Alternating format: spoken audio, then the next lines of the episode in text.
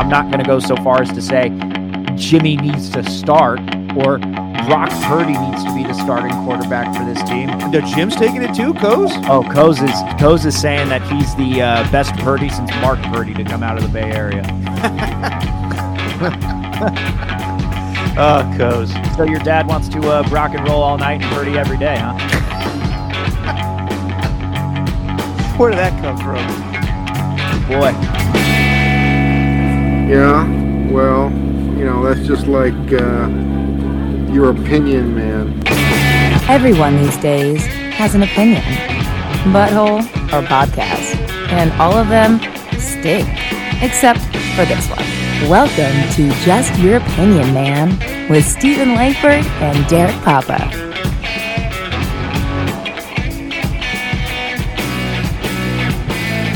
Steven!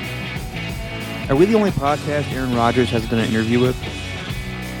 I mean, he's only done an interview with two. It's not like he's been on every podcast. Dude, he's making the rounds, dude. He's on Rogan. He's on uh, Barstool.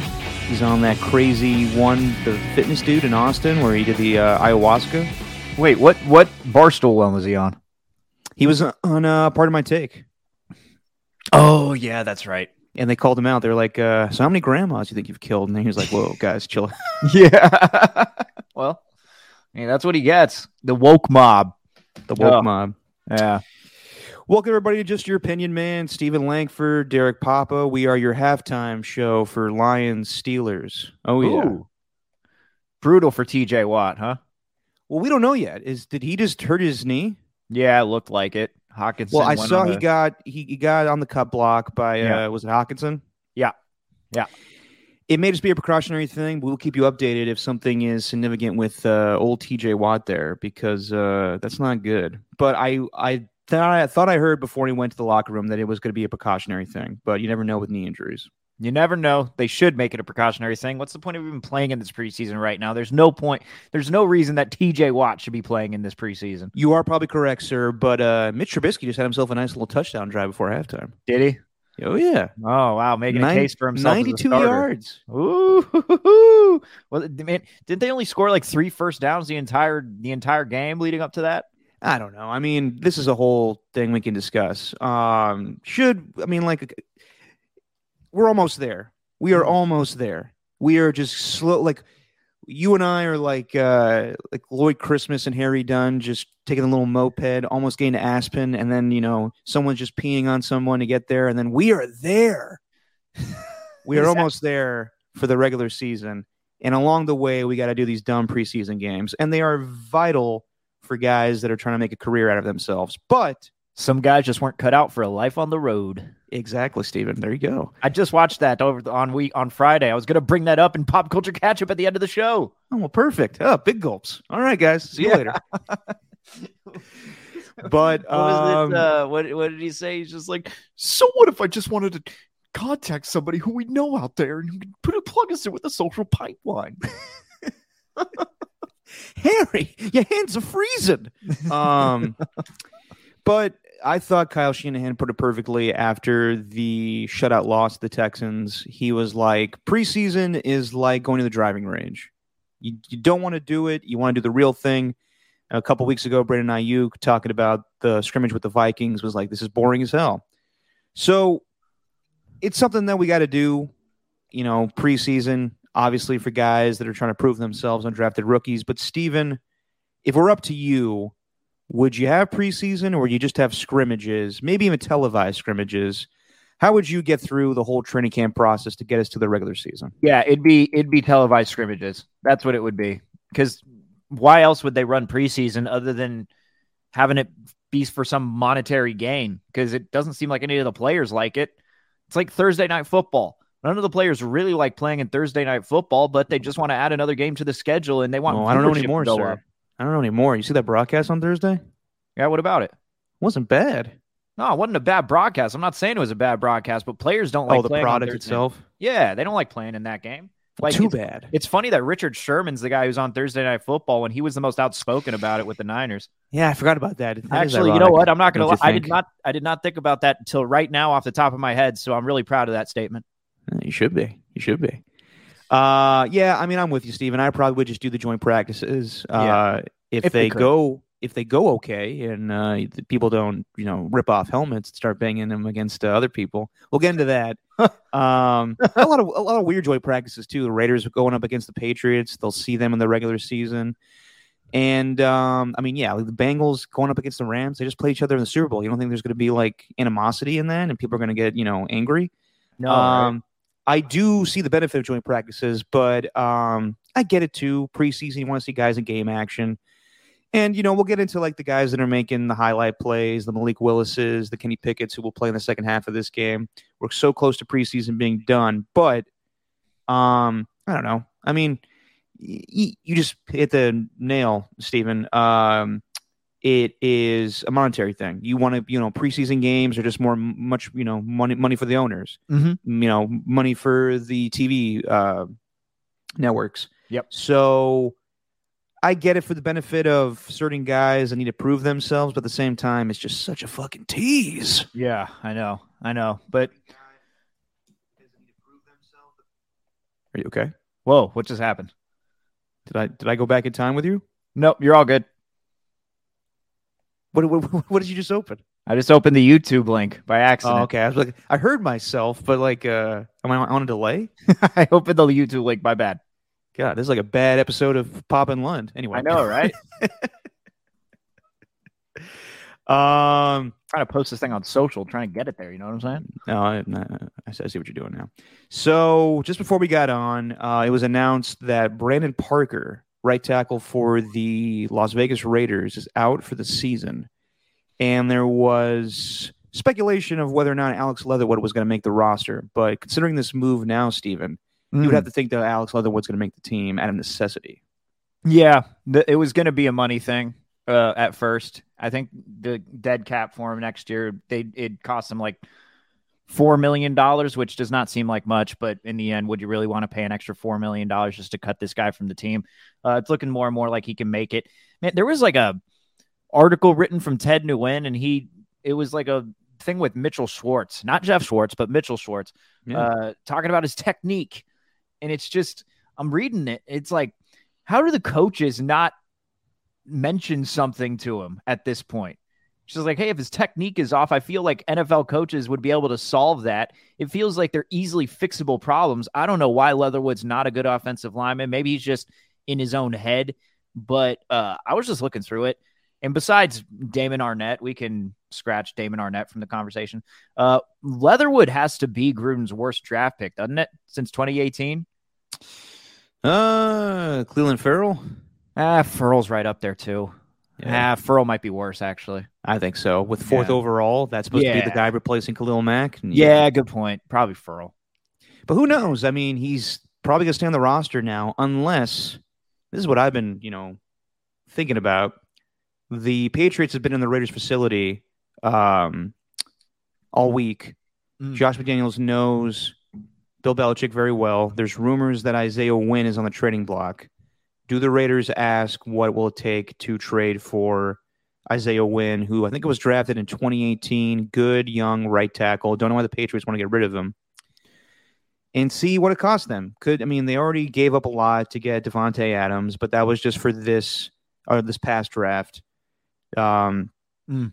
they could offer him like a third round pick for Isaiah Wynn, um, but that could be an option considering that they got to figure out what they're going to do on the offensive line. Yeah, I'd feel a lot better about that if Wynn was if they traded for Wynn, no doubt. Like I don't know what to make of. You'd be a Jermaine- win-win. I don't. I don't know what to make of Jermaine Eluemunor. I don't know what to make of. Uh, I don't know. Uh, uh, who's the Who's the other guy that I'm trying to think of off the top of my head here? Uh, oh, good lord, why is the name escaping me? I don't know what to think of John Simpson. Like I don't know what to think of Lester Yeah. Cotton. I don't know what to think of Andre James. I don't know what to think of any of these guys. Yeah. So if McDaniels wants to bring him in, then go ahead, man. Do anything you can to fix this offensive line because uh, going into this year, that might be the one thing that'll hamper you from. I actually think they could still be a playoff team, but that's the thing that'll hamper you from getting deep into the playoffs. I think. Yeah, and let's go through it. Uh, so Friday Hmm. night they play the New England Patriots, and the Raiders win twenty three to six, and the Raiders go a perfect four and zero in the preseason. You know what that means? They're going to go 0 17 in the regular season. No doubt. Saw with the 2008 Lions. They went 4 0 and they lost every game when it counted. No doubt. No, but what was alarming to me was the Raiders didn't play any of their starters and they kicked the Patriots first team ass. Yeah. And it may just be a product of I don't know what Belichick's doing with Matt Patricia calling plays, offensive plays. But Mac Jones looked lost. He threw an interception right to that linebacker. You know who that guy is 59? Oh, uh, I think it's Masterson. Yeah. Luke Masterson. We'll learn these guys' names once once the regular season starts, everybody. But Yeah. um yeah, they just looked they didn't look good. The Patriots first team, while the Raiders second team was doing pretty well, and Jarrett Stidham uh, now officially the backup quarterback. Now that Nick Mullens has been traded away to go to Minnesota, so I've been saying it all preseason, Steven, not to say that this is going to translate to the regular season, but I just think the offense is running pretty well the way that Josh McDaniels wants it to operate. So, not to say that I think that, you know, I would feel comfortable with Derek Carr getting injured and Jarrett Stidham taking over, but I do feel that this team is going to be very efficient on offense. You uh know how when a fan and their team is playing like a rival and it's just going to happen once and you really like you don't know if your favorite team is even going to get to the playoffs so they describe it as oh this is our super bowl. You know what i mean? Like this is our world series like the giants playing the mm-hmm. dodgers or something like that. That's what it was for josh mcdaniels this week against the patriots. This was his own personal super bowl. This is going to be the only time that they play the patriots this regular season and he, or this season at all. So he's like you know what? Week three preseason i got joint practices i got this. They dominated on both those joint practices Yeah. and they dominated in this game. So this was Josh McDaniel's Super Bowl. He was taking this serious. I bet you this week he had a little uh little pep in his step, you know what I'm saying? A little oomph to his pre- to his uh to his meetings. Not to correct you, but they're going to play in the regular season as well. Really? Yes. When? Uh, late in the season. Oh shit. All right. Well, my bad. that'll that'll be the real Super Bowl. Well, then there you go. This was his uh playoff round. This was his conference championship.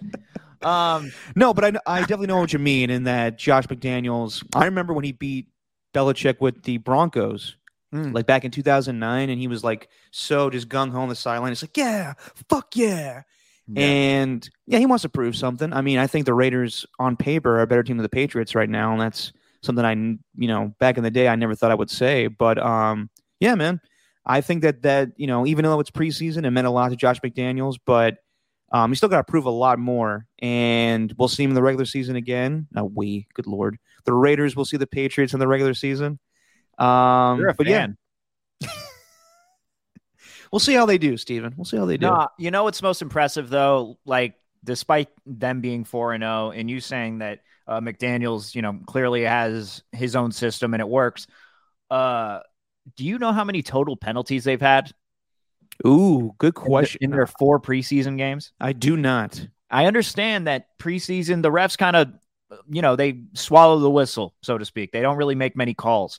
Uh, but in total, they have 13 penalties over these four games. They had six in the first game, they had four in the second, they had two in the third against Miami, then they had one in this one against the Dolphins or the Patriots. I know it's not wow. I know there's not you you don't really want to put too much stock into that, but man, if they can at at the very least like if they could decrease the penalties, they didn't have a single interception at all uh, thrown in this preseason. If they could decrease the penalties and limit the turnovers, th- that's, I mean, that's an obvious statement to say. It's like, what do you want your team to get more turnovers and increase the penalties? No, No, of course but- not. But if they can improve on that, like if they could build off that, if anything from the preseason, I'm feeling really good. Well, the obvious statements have had to be said because the Raiders don't do that stuff Right. in, in years past. Yeah. What was that one game against the Buccaneers where they set a record for most penalties in a game? Oh Remember that shit yeah. show? Yeah. They won the game, but ugh. Oh, God, Um, that was bad. And the Raiders don't get inter. I mean, like I remember a season where look, what was it? NaVorro Bowman got the lone interception the whole season. Yeah. It's just like the fundamentals, the simple stuff. This is why I think the Raiders are operating like a big boy organization now, not with anything that Mark Davis is doing, but just the fact that um, Josh McDaniels and Dave Ziegler are, you know, disciples of Belichick. They know how to run an organization in New England that's won six Super Bowls. And now they come over and they're trying to do the same thing with the Raiders. So hopefully it translates. Yeah, something uh, like if you're if you're going to take away anything from the preseason, I think that that speaks to uh, how he runs the team, the type of respect that they have for him. I mean, they they were the training camp notes that were coming out. Like anytime they'd make a mistake, oh, they'd have to run laps, blah blah blah. I don't know. Maybe that did make some sort of a difference. Maybe running laps isn't a big deal, but clearly there's been some sort of change in that regard. So I really hope it carries over. I'm with you, Steven. And then as far as the 49ers, they get shut out on Thursday night. Mm. We'll get into the whole broadcast with Amazon Prime later, but just, just as far as the game, kind of the same deal. Uh, offensive line with the 49ers, if not, you know, obviously the biggest question mark is Trey Lance, but right behind or right in front of them, I should say, is his offensive line. And he was kind of running for his life the first, you know, few series he was out there. Didn't look great, wasn't very accurate. There was one throw along, you know, he, he missed George Kittle on a very short pass that was right in front of him. And I don't really, I'm not going to put a lot of stock into it because it's preseason. And, but this is the stuff, you know, we're going to see. You know, the Niners are very good on paper. But the biggest question marks you have are their offensive line and Trey Lance. And if they can't hold for him and he's not doing well and he's got constant pressure, it's going to be a long season for him. Well, they should also feel very fortunate too, because the Raiders, their weak point is their offensive line, like you said. But the rest of the AFC West, it seems like they're very, very stout off offense on the offensive line. I'm pretty sure, like Rashawn Slater with the Chargers and Yeah. that whole line, uh, with the Chiefs. Apparently, they have a real. Dude, I don't even. I haven't even looked at the Chiefs depth chart, but uh, Mike Clay had their offensive line uh, ranked second when he was doing the position group rankings, which is pretty interesting. Who was and one? then um and then Denver's too is not too bad, but within the NFC West, I mean Arizona's, I think for him, he ranked them 31st. Uh the Rams, they were ranked just after the Niners. I think the Rams offensive line was ranked like 21st or something. Mhm. And then uh Seattle was also ranked one of the worst, although they got a rookie who looks like he's going to be a stud, a rookie Yeah. left tackle. I think his name's Charles Cross Yep. uh, from Mississippi State. So, like, you know, on both ends, the Raiders, they have a poor offensive line, and, you know, that could hurt them against their own division. But the Niners are playing in a division that's full of porous offensive lines. Now, I know it's not just the division that you're playing, but still, you're going to be playing six games against those teams. Uh, you're at least going to have, you know, a, a not an advantage or a disadvantage. Both offensive lines are going to stink whenever there's going to be NFC West division games played. So, if would you say that for both teams, Raiders and 49ers, their biggest, their their, their weakest link right now is their offensive lines? Um, I will say that the Niners' biggest week is the offensive line after week five, because right now I think the two safeties for the Niners that they're going to roll out there, if Tarvarius Moore ends up making the team, it's going to be He will out of necessity. I can guarantee you, he probably will. And they signed going to be Deshaun Gibson. Tarvarius Moore and Hufanga. Like I'm not feeling too I good like about. I, I like Hufanga. Yeah, he's fine, but he's not great in pass coverage. I don't know. You're, you, the offensive line probably still the weakest link on that team. I'm just trying to think of something else other than the offensive line because it's all anybody's been talking about. Well, besides Trey, Yeah, I mean Trey is a Trey is just I don't my know. man, my man needs to go to the barbershop. yeah, right. I I know. know. I don't know what he needs to do. Just do it like me, man. Just, I it's mean, okay. like what's the someone I said this joke in a text thread and then I looked up on Twitter and looked up Trey Lance hair and it turns out like a lot of people were repeating the same joke so it looked like I just took it from social media but I swear I didn't uh but it was like Really? what's up what's up with these two guys named Trey who can't get their hair right Oh, like Trey well, Young and Trey Lance I didn't see that. That's good. yeah I know right but uh no it's um but getting back to Lance though I didn't really know what I should have made of that game um Deebo Texans are going to have a good defense. Deebo not getting Deebo get, not getting separation against that corner I think that was uh not alarming but I think that was something to monitor and something you got to watch for for the season Well, I don't think he's that's a proper play for him. yeah I don't think I don't see Deebo as a deep threat. I see a guy that gets the ball in his hands and makes a play. for sure I see I see the deep threats being Brandon Aiyuk and Danny Gray. Um, now I can see that being a reason why the Niners were hesitant to give him a big contract because Deebo doesn't have separation speed. He has speed in the open field, but to burn like was he was that on Stingley?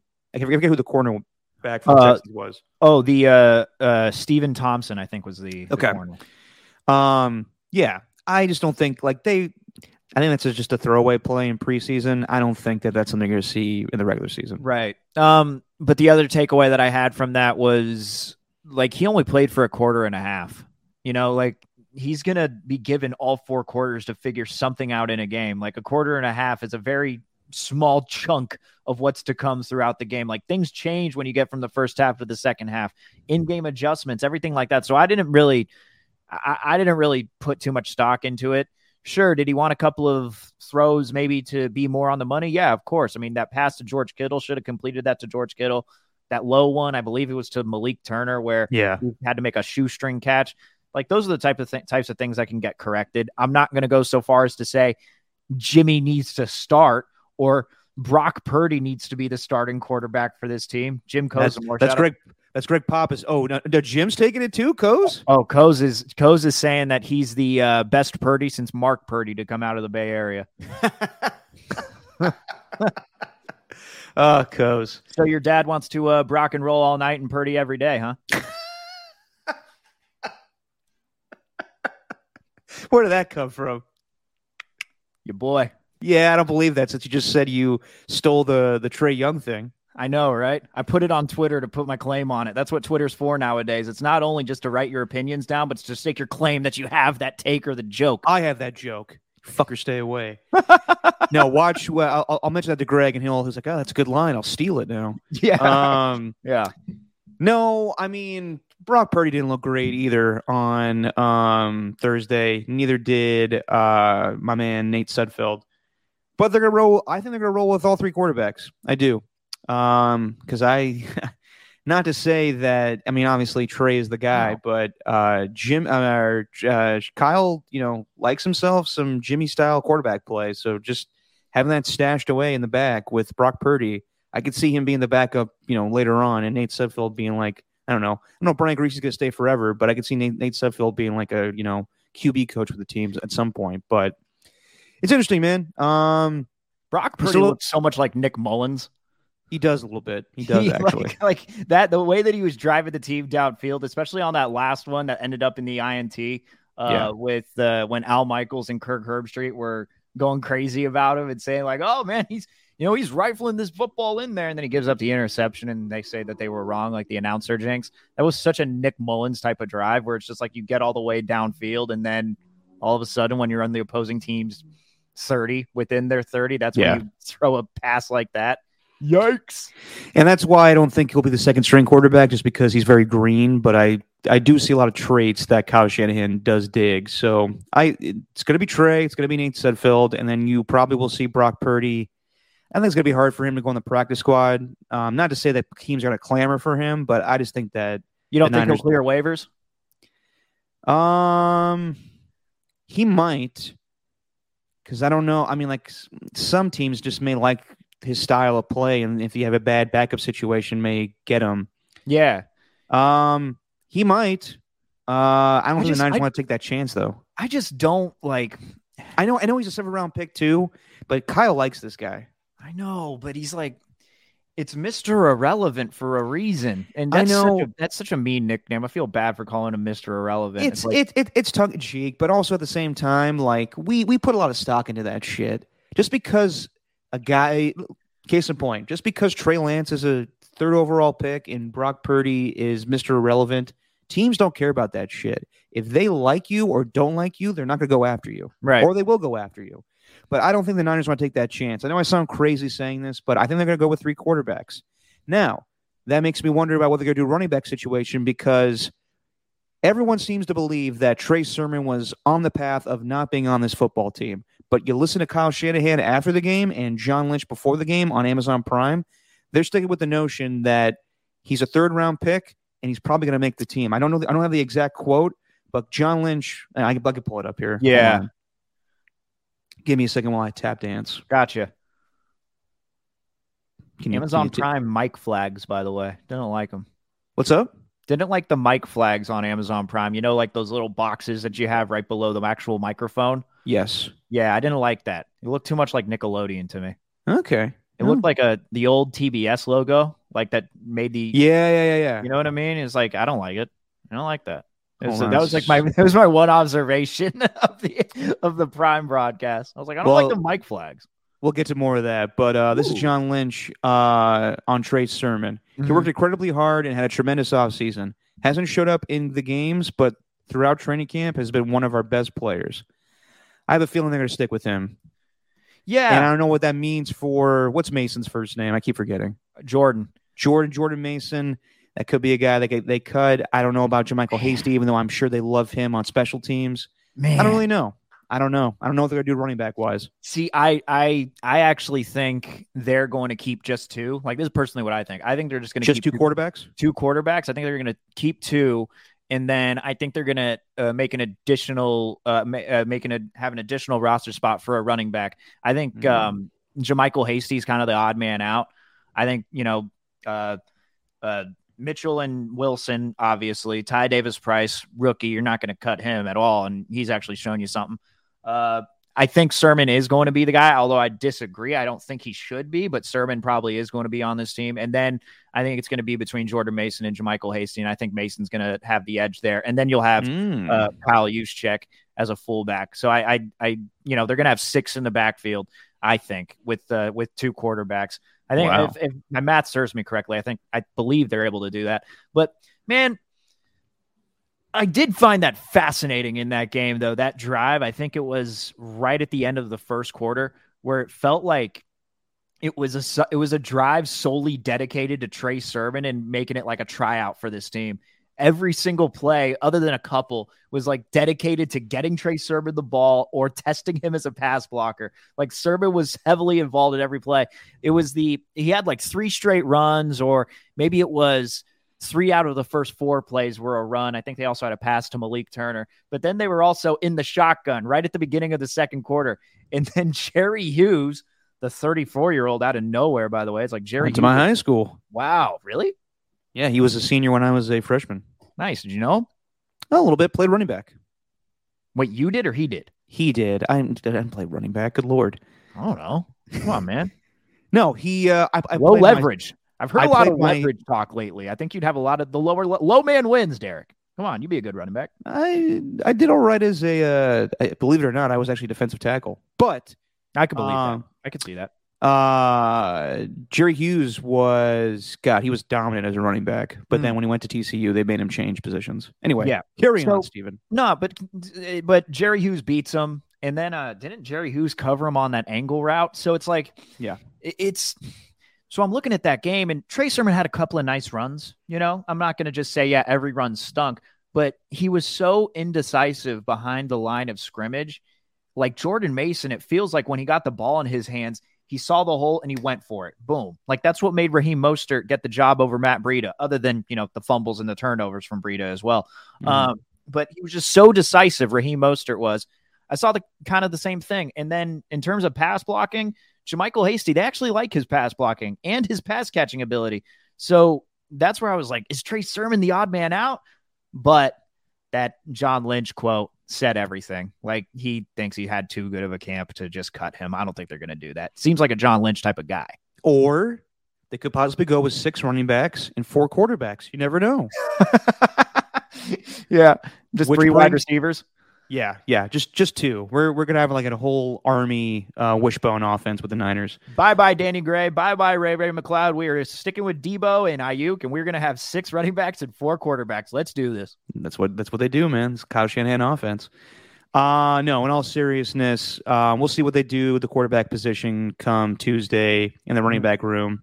And you have to believe that this is finally going to come to an end. John Lynch alluded to it in the Amazon Prime pregame show. We all thought that either the Browns were going to trade for Jimmy Garoppolo or something was going to happen. And it doesn't seem like anything's going to materialize in time. You would have to believe that this is going to come to an end come Tuesday that when the Niners make their final 53 man roster cuts, Jimmy Garoppolo will not be on the team unless, for whatever reason, they want to prolong this shit and go. I'm just tired of it. they want to make it an extra week. And I've also I've also heard this that Jimmy's roster or Jimmy's um, salary doesn't become fully guaranteed until September 11th when they take on the Chicago Bears. They could hypothetically have him make the team and then cut him after that, which I find is just ludicrous at that point. It makes no sense. At this point, no one's going to trade for him. So we would have to assume that Tuesday will be the last day that Jimmy Garoppolo remains a 49er. You'd have to think so. You you'd have to think so. Like if man, if they keep him on this 53 man roster, Can you imagine that? They they cut Brock Purdy, but yet Jimmy Garoppolo makes the team. it'd be it'd be too much. It'd Oh, John, like- John Middlecoff's gonna run out of hair to pull out. Jesus, what do you what do you what do you do? Everyone's catching strays from you. Um, damn, like if they do that, what, what if what are the chances? Oh, they say, well, you know what? We're going to pay his fully guaranteed salary. Oh we actually we actually are keeping him on this team. We don't trust Trey Lance. You know what? Actually, Jimmy, what we're going to do, we're going to keep you set behind this offensive line and we are going to get you wrecked. Kind of like in 2020 against the Dolphins. like, is that their plan? I mean, it'd be Greg Papa's dream to have Jimmy around on this team still. Oh and I guess Kirk Herbstreit, he was he was gaga over Garoppolo. Herbstreit loved him, huh? He just kind of he didn't believe in the idea of let's just you know you automatically go to Trey because of you drafting him third overall and trading away those draft picks. Given what Jimmy had did in the past, he didn't he doesn't believe in just going to Trey, an unproven player at this point. Yeah. And then you know. I, I didn't really take it as an insult to the media, like it was a media driven thing, but uh, Kawakami definitely did and went after Herbstreit. Oh, really? I Yeah. didn't see that. Didn't tag him in his tweets, but It's just it's proof that when these guys just say Jimmy's a winner, that proves to me that you didn't really watch as intently as a lot of the fans and media did. Like, sure, you might have watched them, like you know what I mean. Like you, Yeah. you watched them, like, kind of like you know you you you were doing their own version of a red zone watch, which is just you're watching the highlights, you're watching some of the good things that happen, and you're not watching every single snap of every single down. Like Brett Favre saying that he still thinks Jimmy G needs to start. Kurt Warner saying that Jimmy G needs to start. All these guys, it's like, well, you- hold on. Kurt Warner said that. pretty sure, didn't I see it? I think I got a notification on that yesterday. Yeah, I would take more stock in Kurt saying that than Brett. Favre, who just likes to make headlines these days. Kurt actually watches. let me, uh let me. I could be That- wrong. I, I, I wouldn't be surprised by that too, just because I think like quarterbacks watch Jimmy Garoppolo, and even though he makes the stupid throws sometimes, and he's not going to make the you know the wow plays, he makes the smart plays. You you can't deny that Jimmy Garoppolo put this team in positions to win these past three or four seasons. Let me take a look. No, you can't. You can't deny it. But It's just not. uh, This is all. This is all created because of Matthew Stafford. We've been through. The, we've been through down this argument before, but Matthew Stafford, if he doesn't go to the Rams, I still believe eventually they want to improve the quarterback position, but it's not such an urgency for the Niners to do that. where did I see this thing? You see a lot of things, Steven. Was I drunk?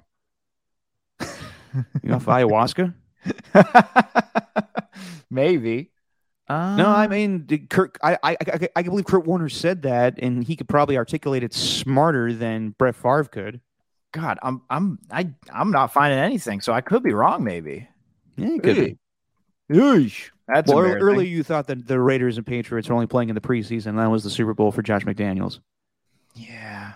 No, I mean, no, there's no way. I mean, he's telling, he's saying way too many good things about Lance. I'm not finding anything that's recent, so maybe I'm wrong.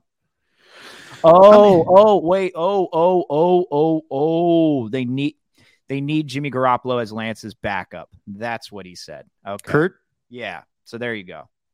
uh, I mean that's something that everyone's like, you know, my dad included. Everybody has been, you know, pushing for that. It's not happening. At, at, at the end of the day, Jim Garoppolo will not be on this team. I'm hoping Tuesday, but uh, we'll see after that. Um, so yeah, I, I- think this is going to end. I mean, why did Kyle bring this up in the first press conference before training camp started? I think this is all going to come to an end. Jimmy wants to get out of here too. Yeah. Has he, has he, like, he doesn't say anything. You don't hear from him. and that's why he's such a good teammate. But you have to believe that this has been a pain in the ass for him the last two seasons. He went through it last season. He said goodbye to everybody, and now it's time for him to move on. That's why he's not practicing. If he really wanted to stay on the team, he would have challenged Trey Lance in training camp and try to get the starting job. But it's over. It is over.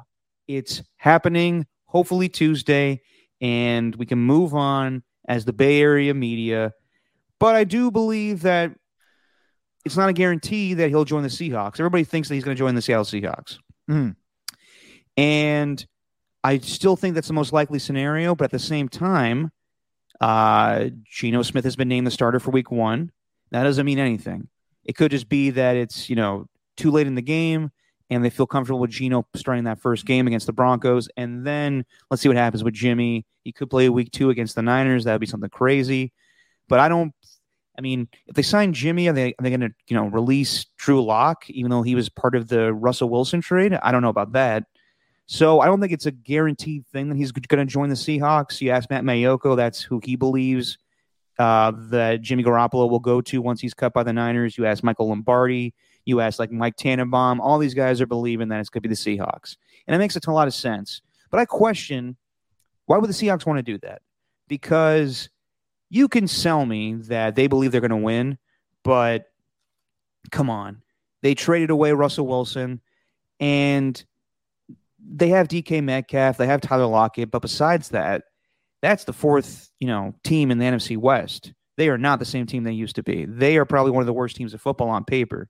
Does Jimmy Garoppolo make them a playoff team? No, but he makes them a little bit better. But you have to think that either Pete Carroll in his old age is trying to go for it, and that's why they want Jimmy Garoppolo supposedly, or mm.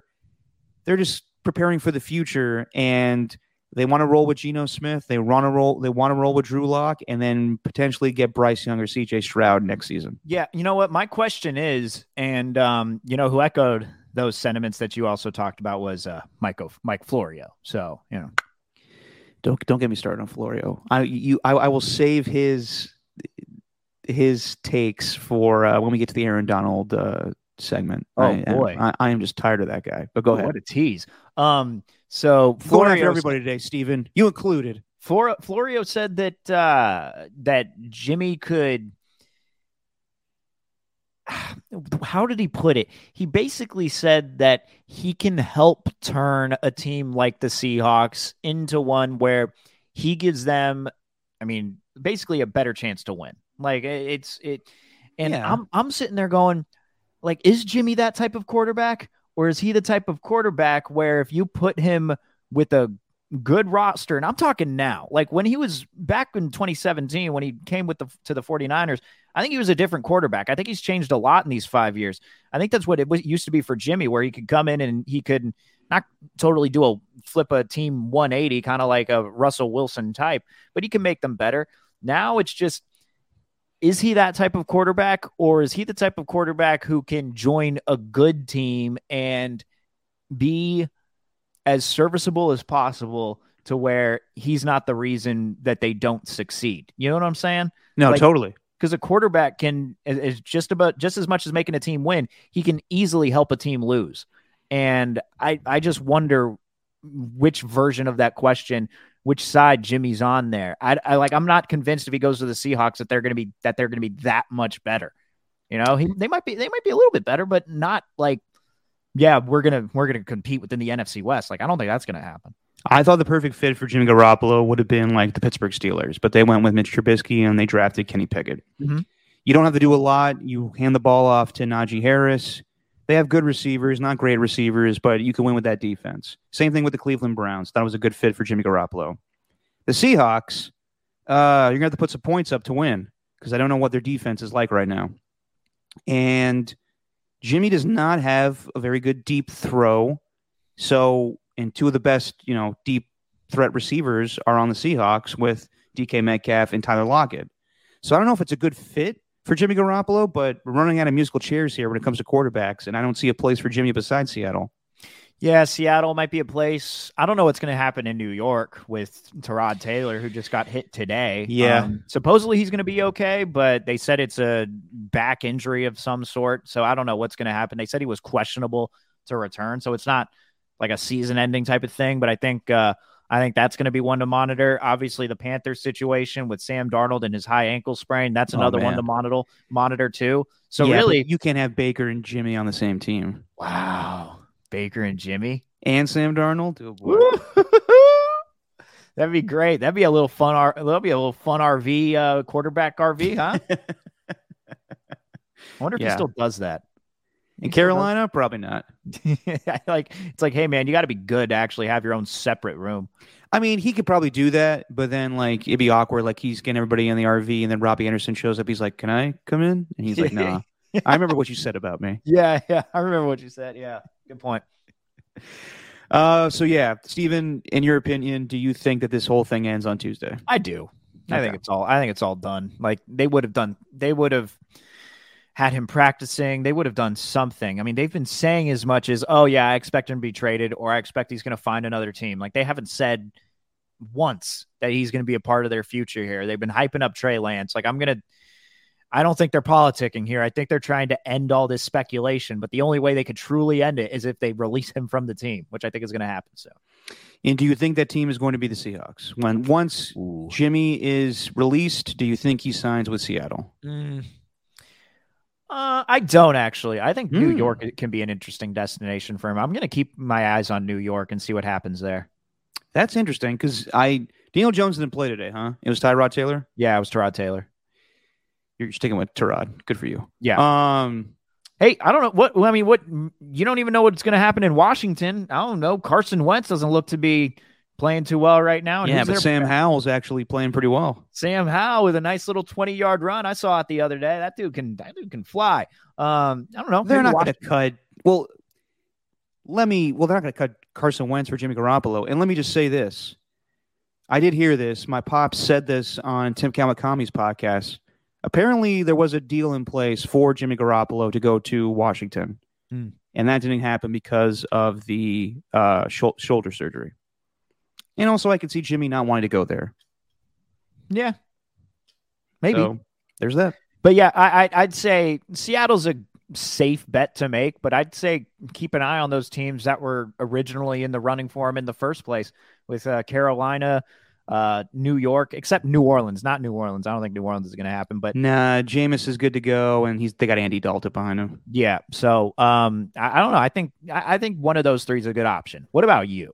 Where do you think? I do think it's going to be Seattle. Hmm.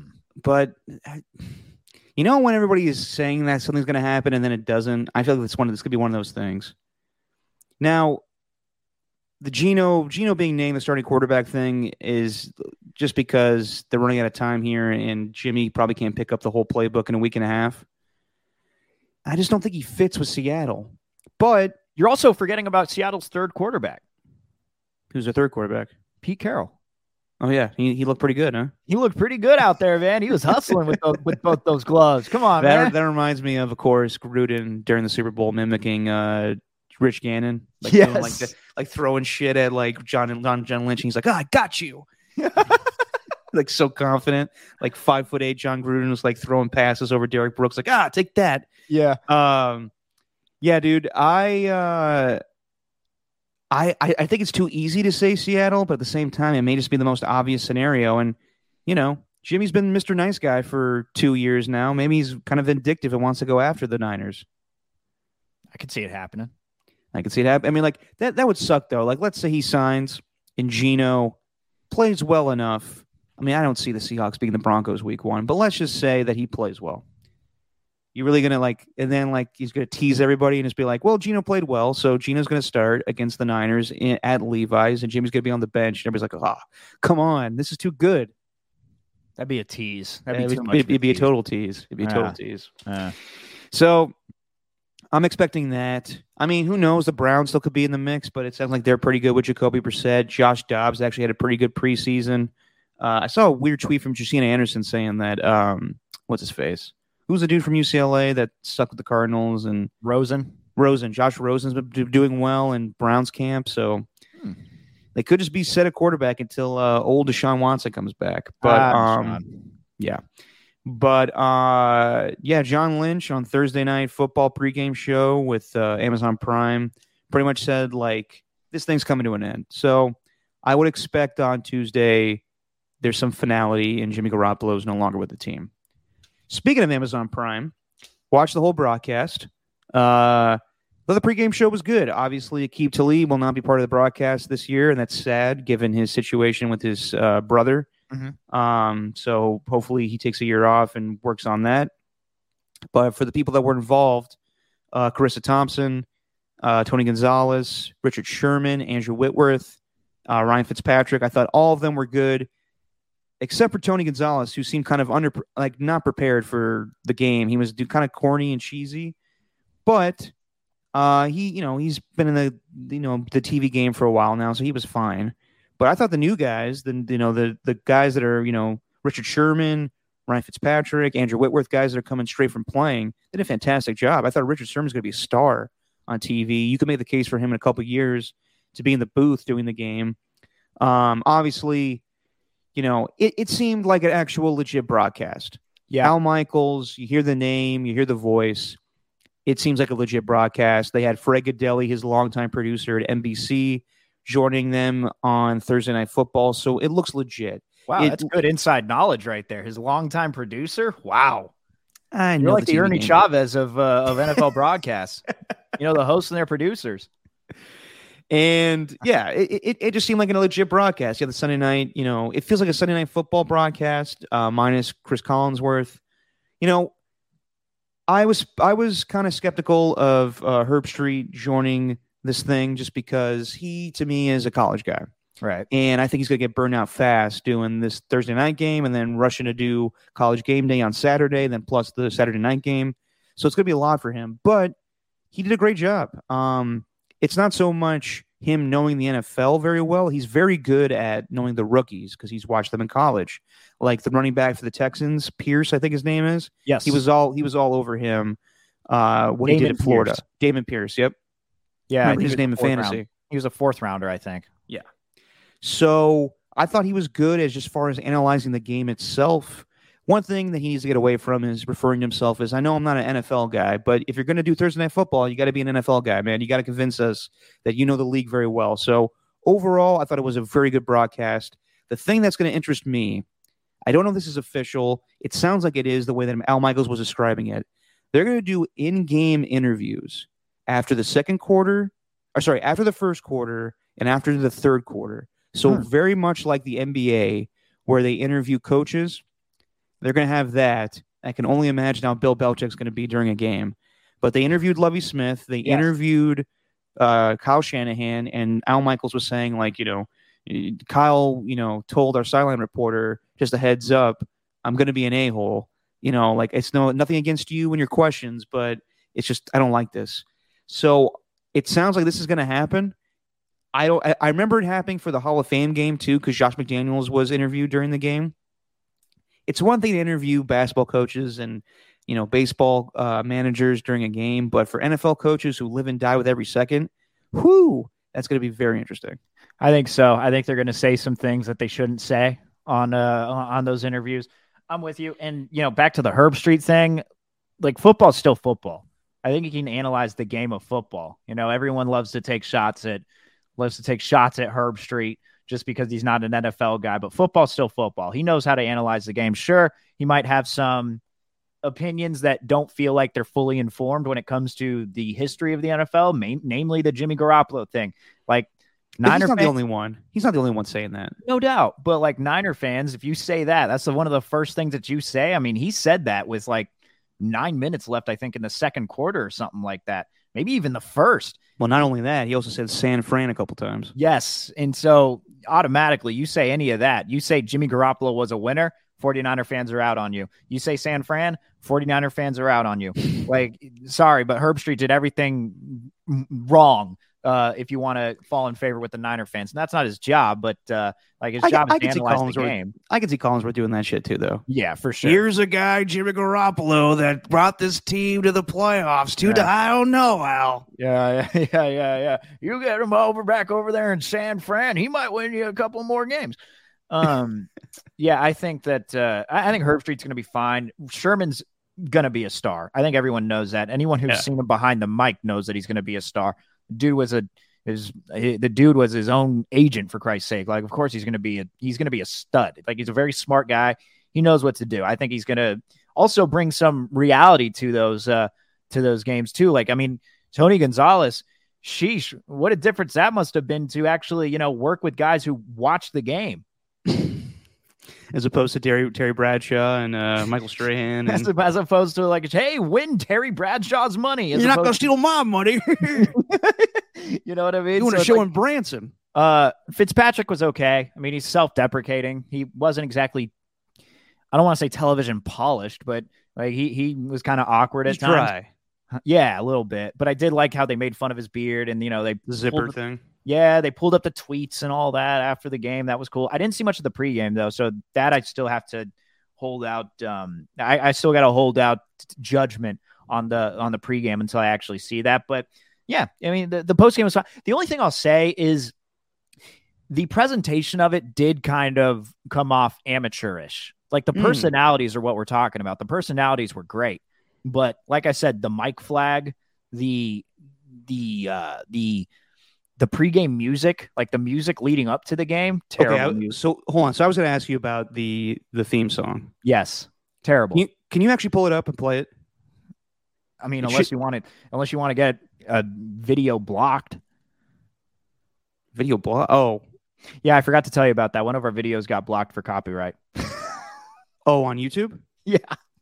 Okay. Well, then. so we got to hold off on playing any of that stuff. well, we, we we could play the uh, the theme song for Thursday Night Football. I think. I'll give it a shot. Well, let, let me just say this. I thought I actually disagree, Stephen. I thought the presentation was pretty good for a new platform and it being I mean, obviously this is going to cause a lot of old people to be like, "Where the hell is this game?" Right. But if you're watching locally, you know, it was on KTVU, so you can find it. But it's something totally different. And as far as feeling like a TV broadcast, I thought it was well done. I thought, you know, Al Michaels being a pro, Kurt Herbstreit being a pro, the presentation of it, the first and down, the first and ten, Right. the graphics. I thought it was really cool. You can have like live stats. Like it's very interactive. If you want to see your fantasy stuff, if you want to see the stats of the game, you can pull that to the side. It's easy to record in DVR. I thought it was really good. Um, but Yeah, as right, far well, on, I'll, I'll yeah. play the I'll play the theme. Let's see. okay, yeah, the, the, the theme song. I'll I'll give you my opinion after we play it real quick.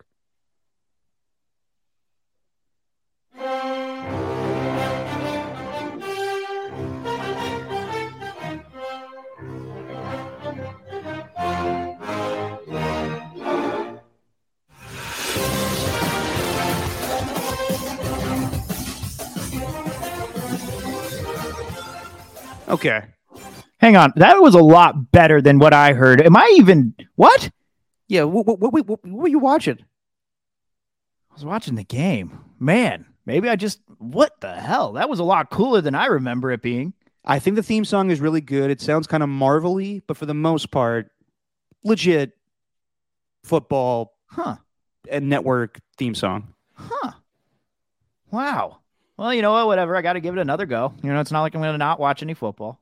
That's true. No, we still got the, the, the real thing in two weeks with uh, Chargers Chiefs. So You're going to be proud of me, Derek. I've actually uh, I've come around on. I'm never Um, proud of you. you're going to be proud of me here because you know I always make fun of you because you're going to be watching like a random Falcons Jets game or something like that. But I did not watch that Falcons Jets preseason game, Steven. Come on. after watching like the top 100 for the NFL players, which is still being counted down, after I think um, tonight's the finale of it, huh? it is, yeah. Who do you Um, think's gonna be number one? oh, it's probably going to be Aaron Donald. Aaron Donald, huh? Yeah, I think it's going to be Aaron Donald.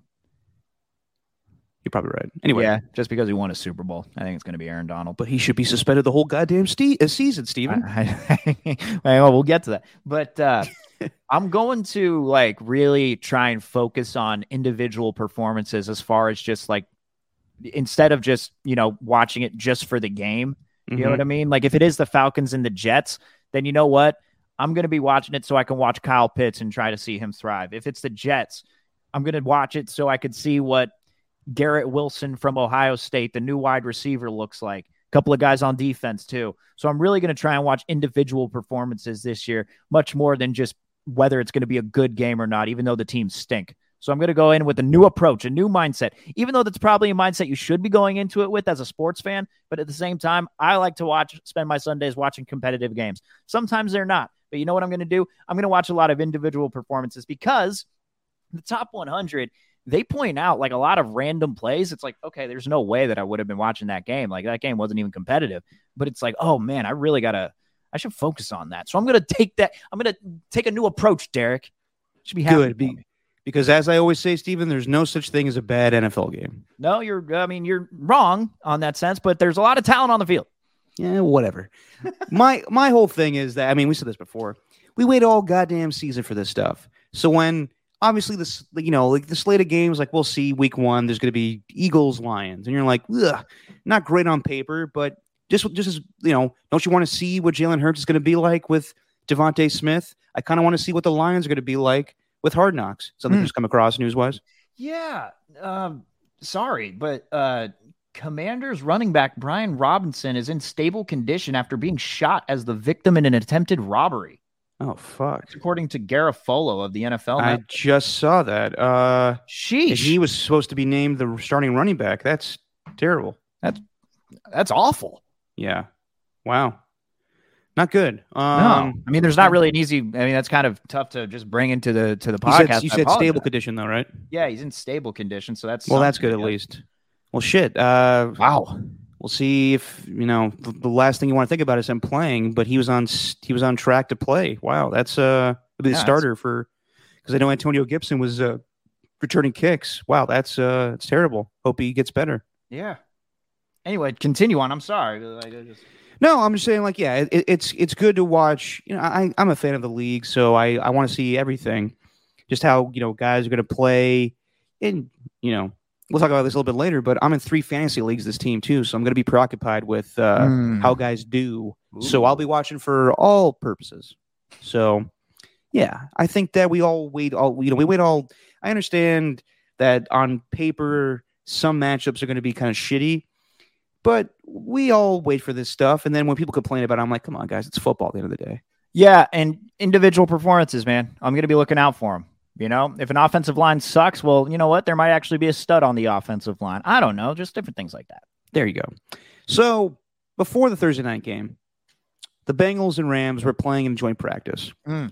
A week before or two weeks before, the Panthers and Patriots were doing a scrimmage, and they got into an all-out brawl where Christian McCaffrey was fighting with a Patriot, and a woman that was in attendance watching the scrimmage got hurt.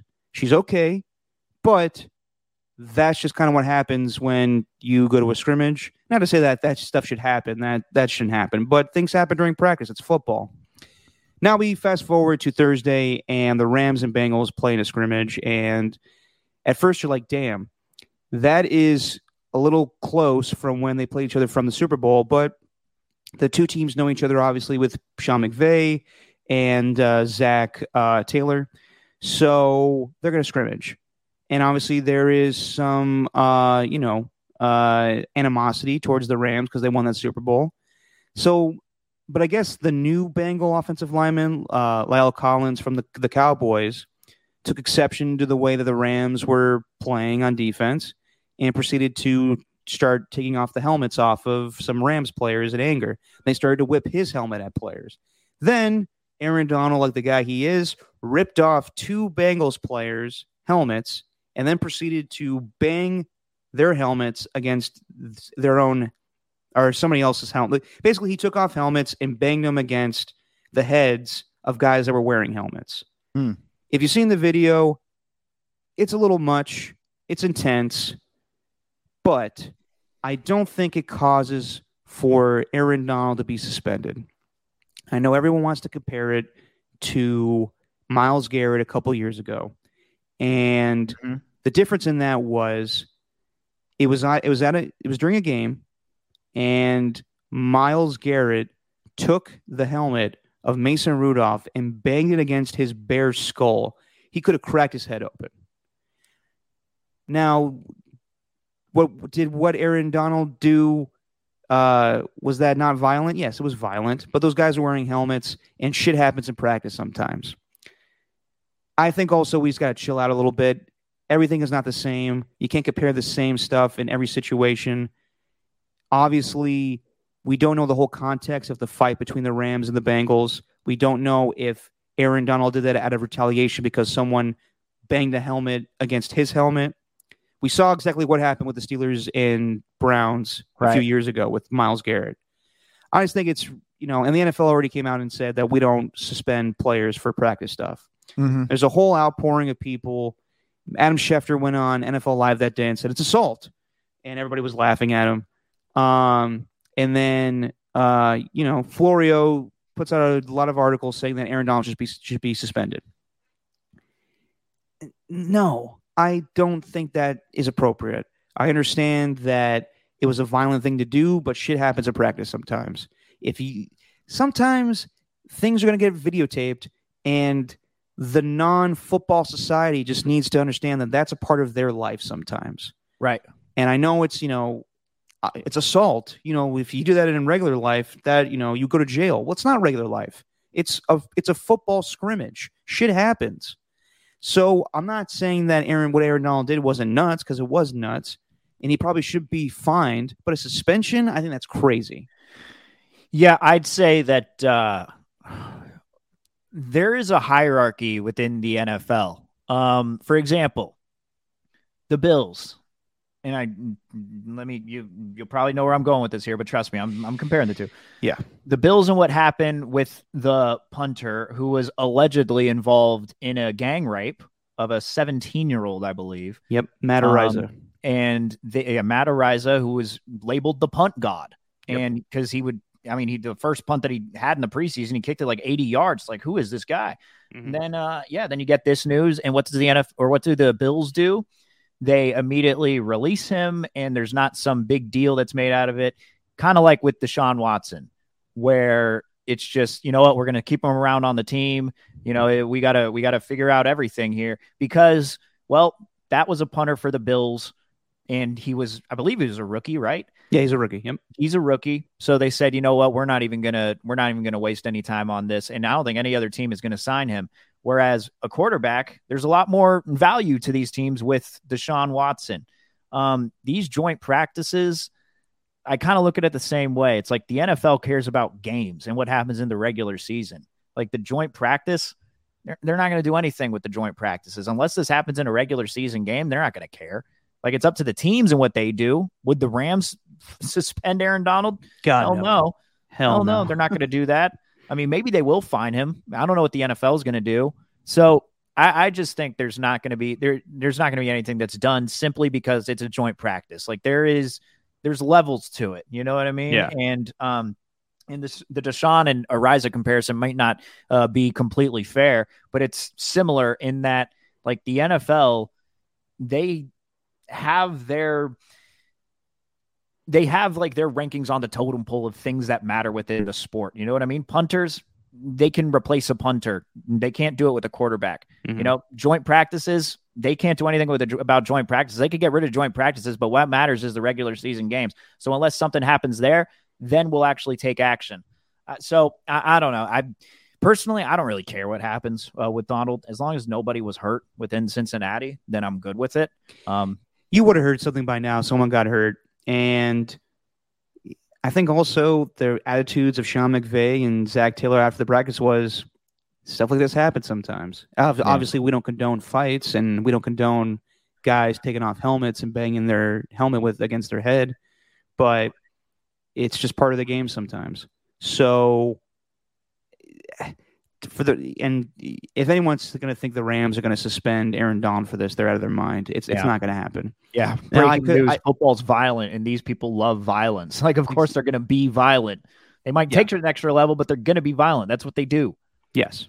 So I think just let it be. Um, th- things like that are going to happen sometimes. Um, it's also taken out of context with the video. I understand the end result was him ripping off someone's helmet and bashing that helmet against another helmet, but we don't know the whole context of the situation.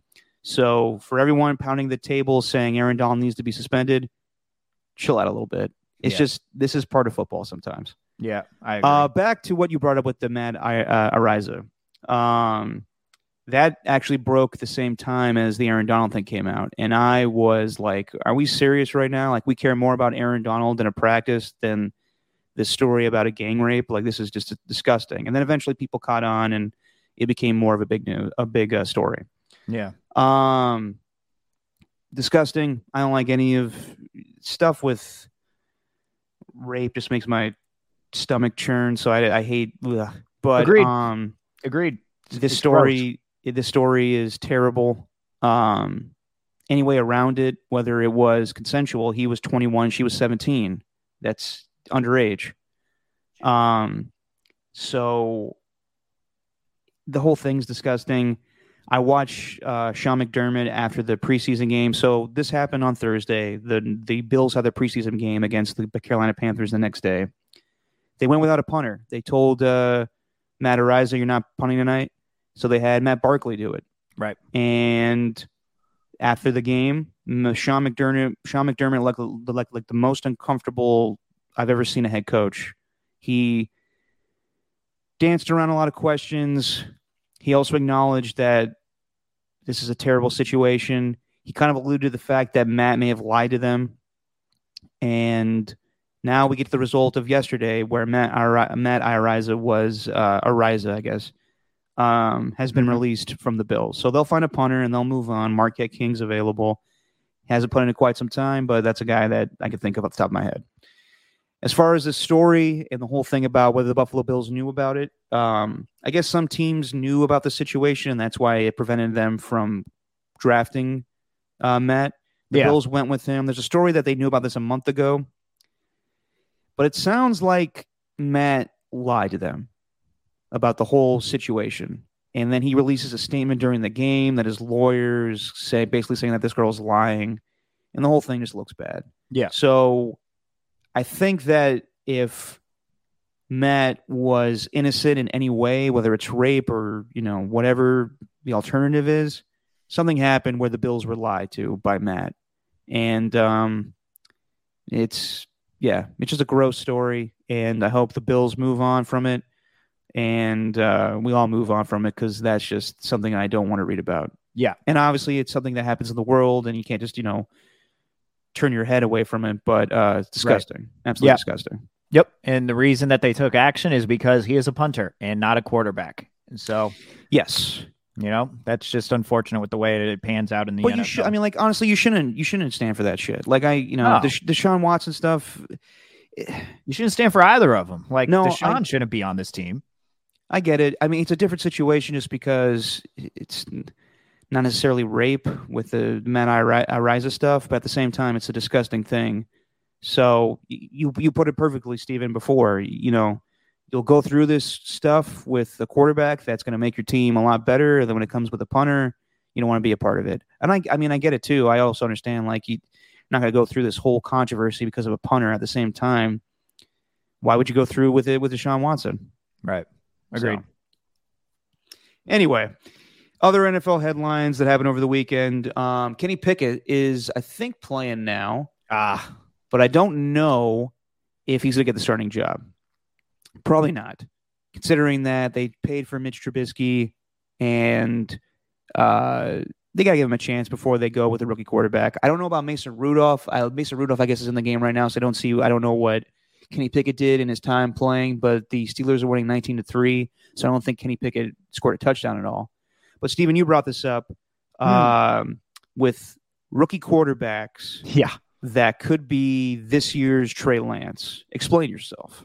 Yes. So what I mean by that is like which quarterback this year is or which fan base this year rather is going to be most like the 49ers fan base back in 2021 because everyone was going crazy over uh over Trey whether he should have started over Jimmy G so you had every you had one side almost created like a civil war among 49er fans you had one side who was on Jimmy G you had one side who was on Trey Lance and it feels like an overwhelming majority uh, were on the Trey Lance side toward the end of the year, um, even though Jimmy kept winning. So I'm wondering, like, which other uh, which other fan bases are going to go through that this year? Because Kenny Pickett, I mean, I, I we've seen enough of Mason Rudolph and Mitch Trubisky, I think, to know who they are as quarterbacks. Maybe Mitch can, Trubisky can make the next the the next leap, but even so, watching him in this game, like he's not able to carve up the Lions defense in a third preseason game. So I think Kenny Pickett's going to be right there. But you also got Malik Willis, uh, Desmond Ridder is another one who's been making names for himself, and those are the only guys that were taken, I believe. Um, the only quarterbacks that were taken through this draft, I believe so. So, um, Matt Matt Corral with uh, the Matt Panthers, but he's out for the season. so like between those three, I mean, I wonder which tr- which fan base is going, you know, going craziest for their rookie quarterback to actually get the start, the one who's trying to get the nod. I'd think it'd be with the Titans personally. I do think there will be a point where Ryan Tannehill has a poor performance and the crowd chants for Malik Willis, especially given the way that Ryan Tannehill, I thought it was overblown, but the way that Ryan Tannehill was kind of re- not receptive towards the drafting of, of Malik Willis. Same thing with Kenny Pickett. He is from Pitt, so you have to believe as soon as Mitch Trubisky uh, shits the bed in a game that they're going to want uh, Kenny Pickett. Yeah. Now, I don't know if either of them are going to be great. Uh, Malik Willis has made a lot of good plays in the preseason, a lot of flashy plays. He can run around very well. Yeah, I, I think at some point we will see Malik Willis and Kenny Pickett play for their teams this season. What about Desmond Ridder? Yeah, same thing. I mean, Marcus Mariota is the starting quarterback with the Falcons, and they could just be a bad team where they're not they're not winning games. And you know, uh, Arthur or no, uh, what's who's the head coach of the, the Arthur Falcons? Smith. Arthur Smith. I was thinking of Arthur Blank, the owner. Arthur Smith uh, decides to go with Desmond Ridder for a game. Um, I think there's a good chance all three quarterbacks play at this. At uh, you know, I think I think those teams won't do very well this season. Pittsburgh, I don't know. Who knows with the Steelers, and they they have a great defense, maybe like a top five defense in the league, but not a lot of offense to show for. Yeah, their offensive line sucks, but they got Najee Harris and George Pickens. Yep.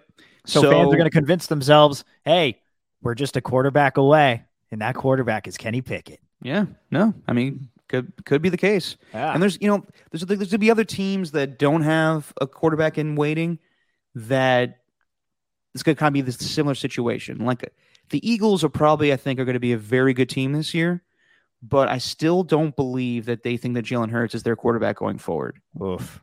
So even though I think they're the best team on paper in the NFC East, I could very well see them being like, we need to upgrade. Same kind of situation with the Rams and having Goff. Um, they just have Jalen and they could make the playoffs, but they're not. They don't go far, and they're like, we need a better quarterback for this team. And they either you know draft somebody or they make a trade. Same situation. You know, we don't know about we don't know about Tua.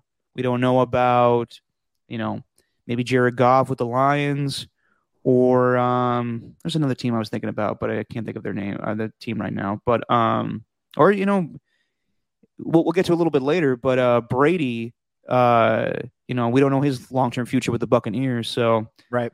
all things you know on the table as far as uh, changing to you know upgrade the quarterback position next season.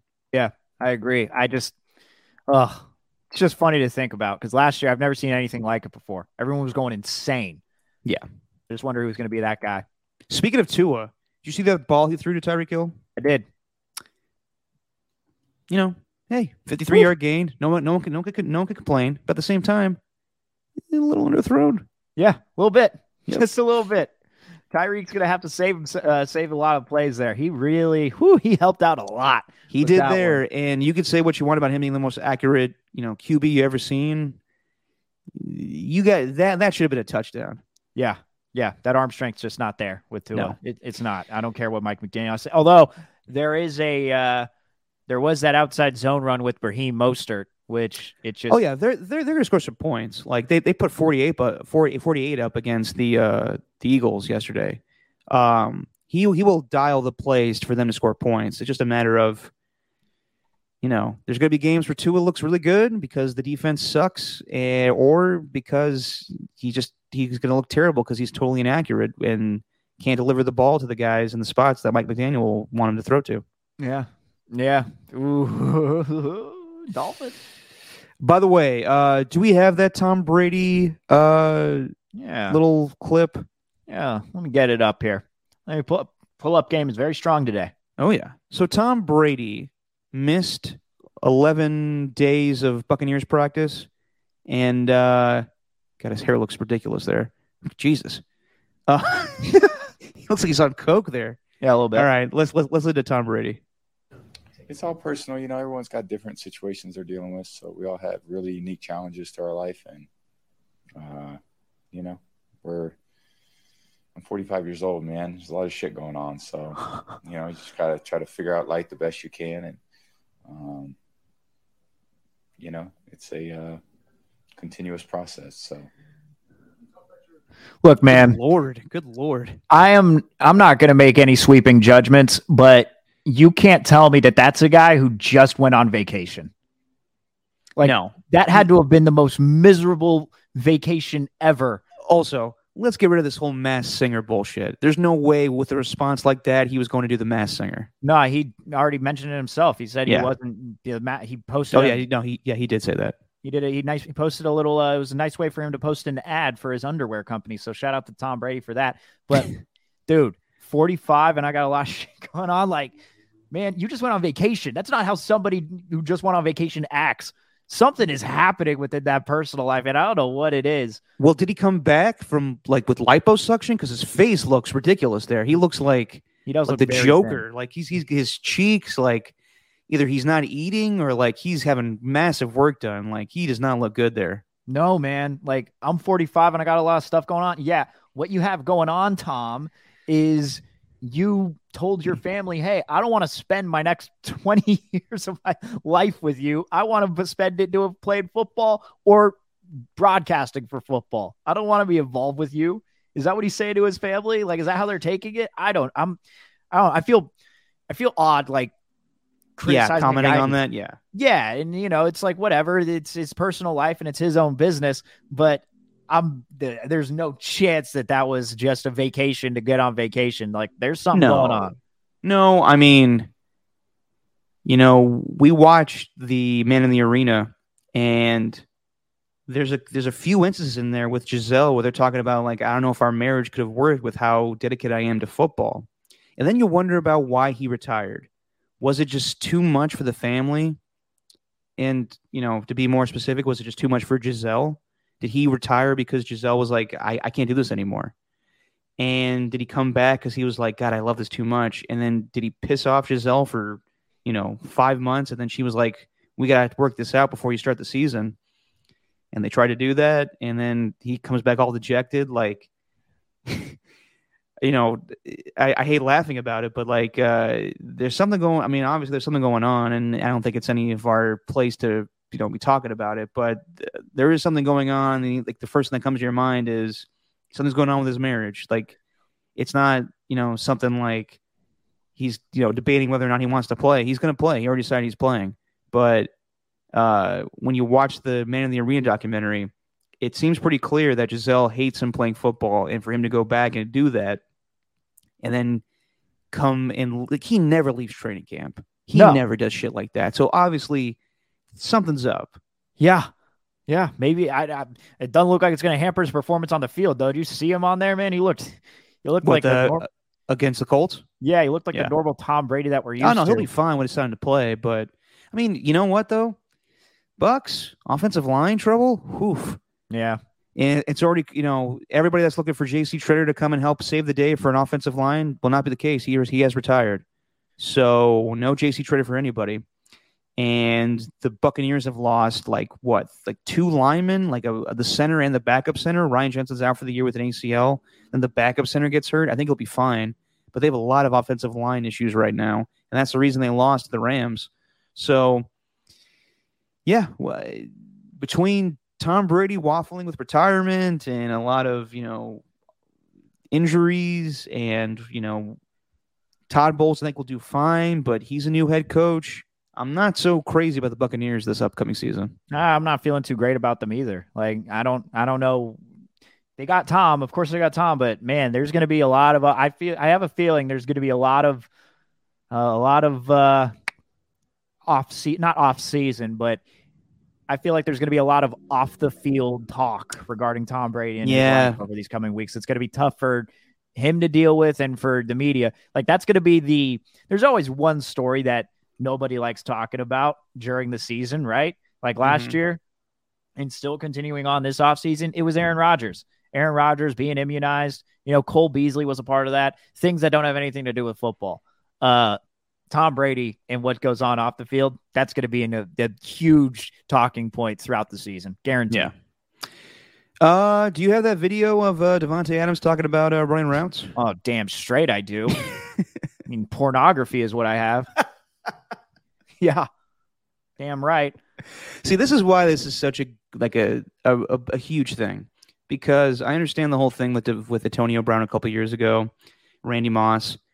Davante Adams is a different breed. He wants to be here. Those guys were kind of forced in situations to be Raiders, and they were all about it at first. But this guy is all about being a Raider, wanting to play with Derek Carr. I don't see how this doesn't work out. But he is here's Davante Adams on the Pivot podcast.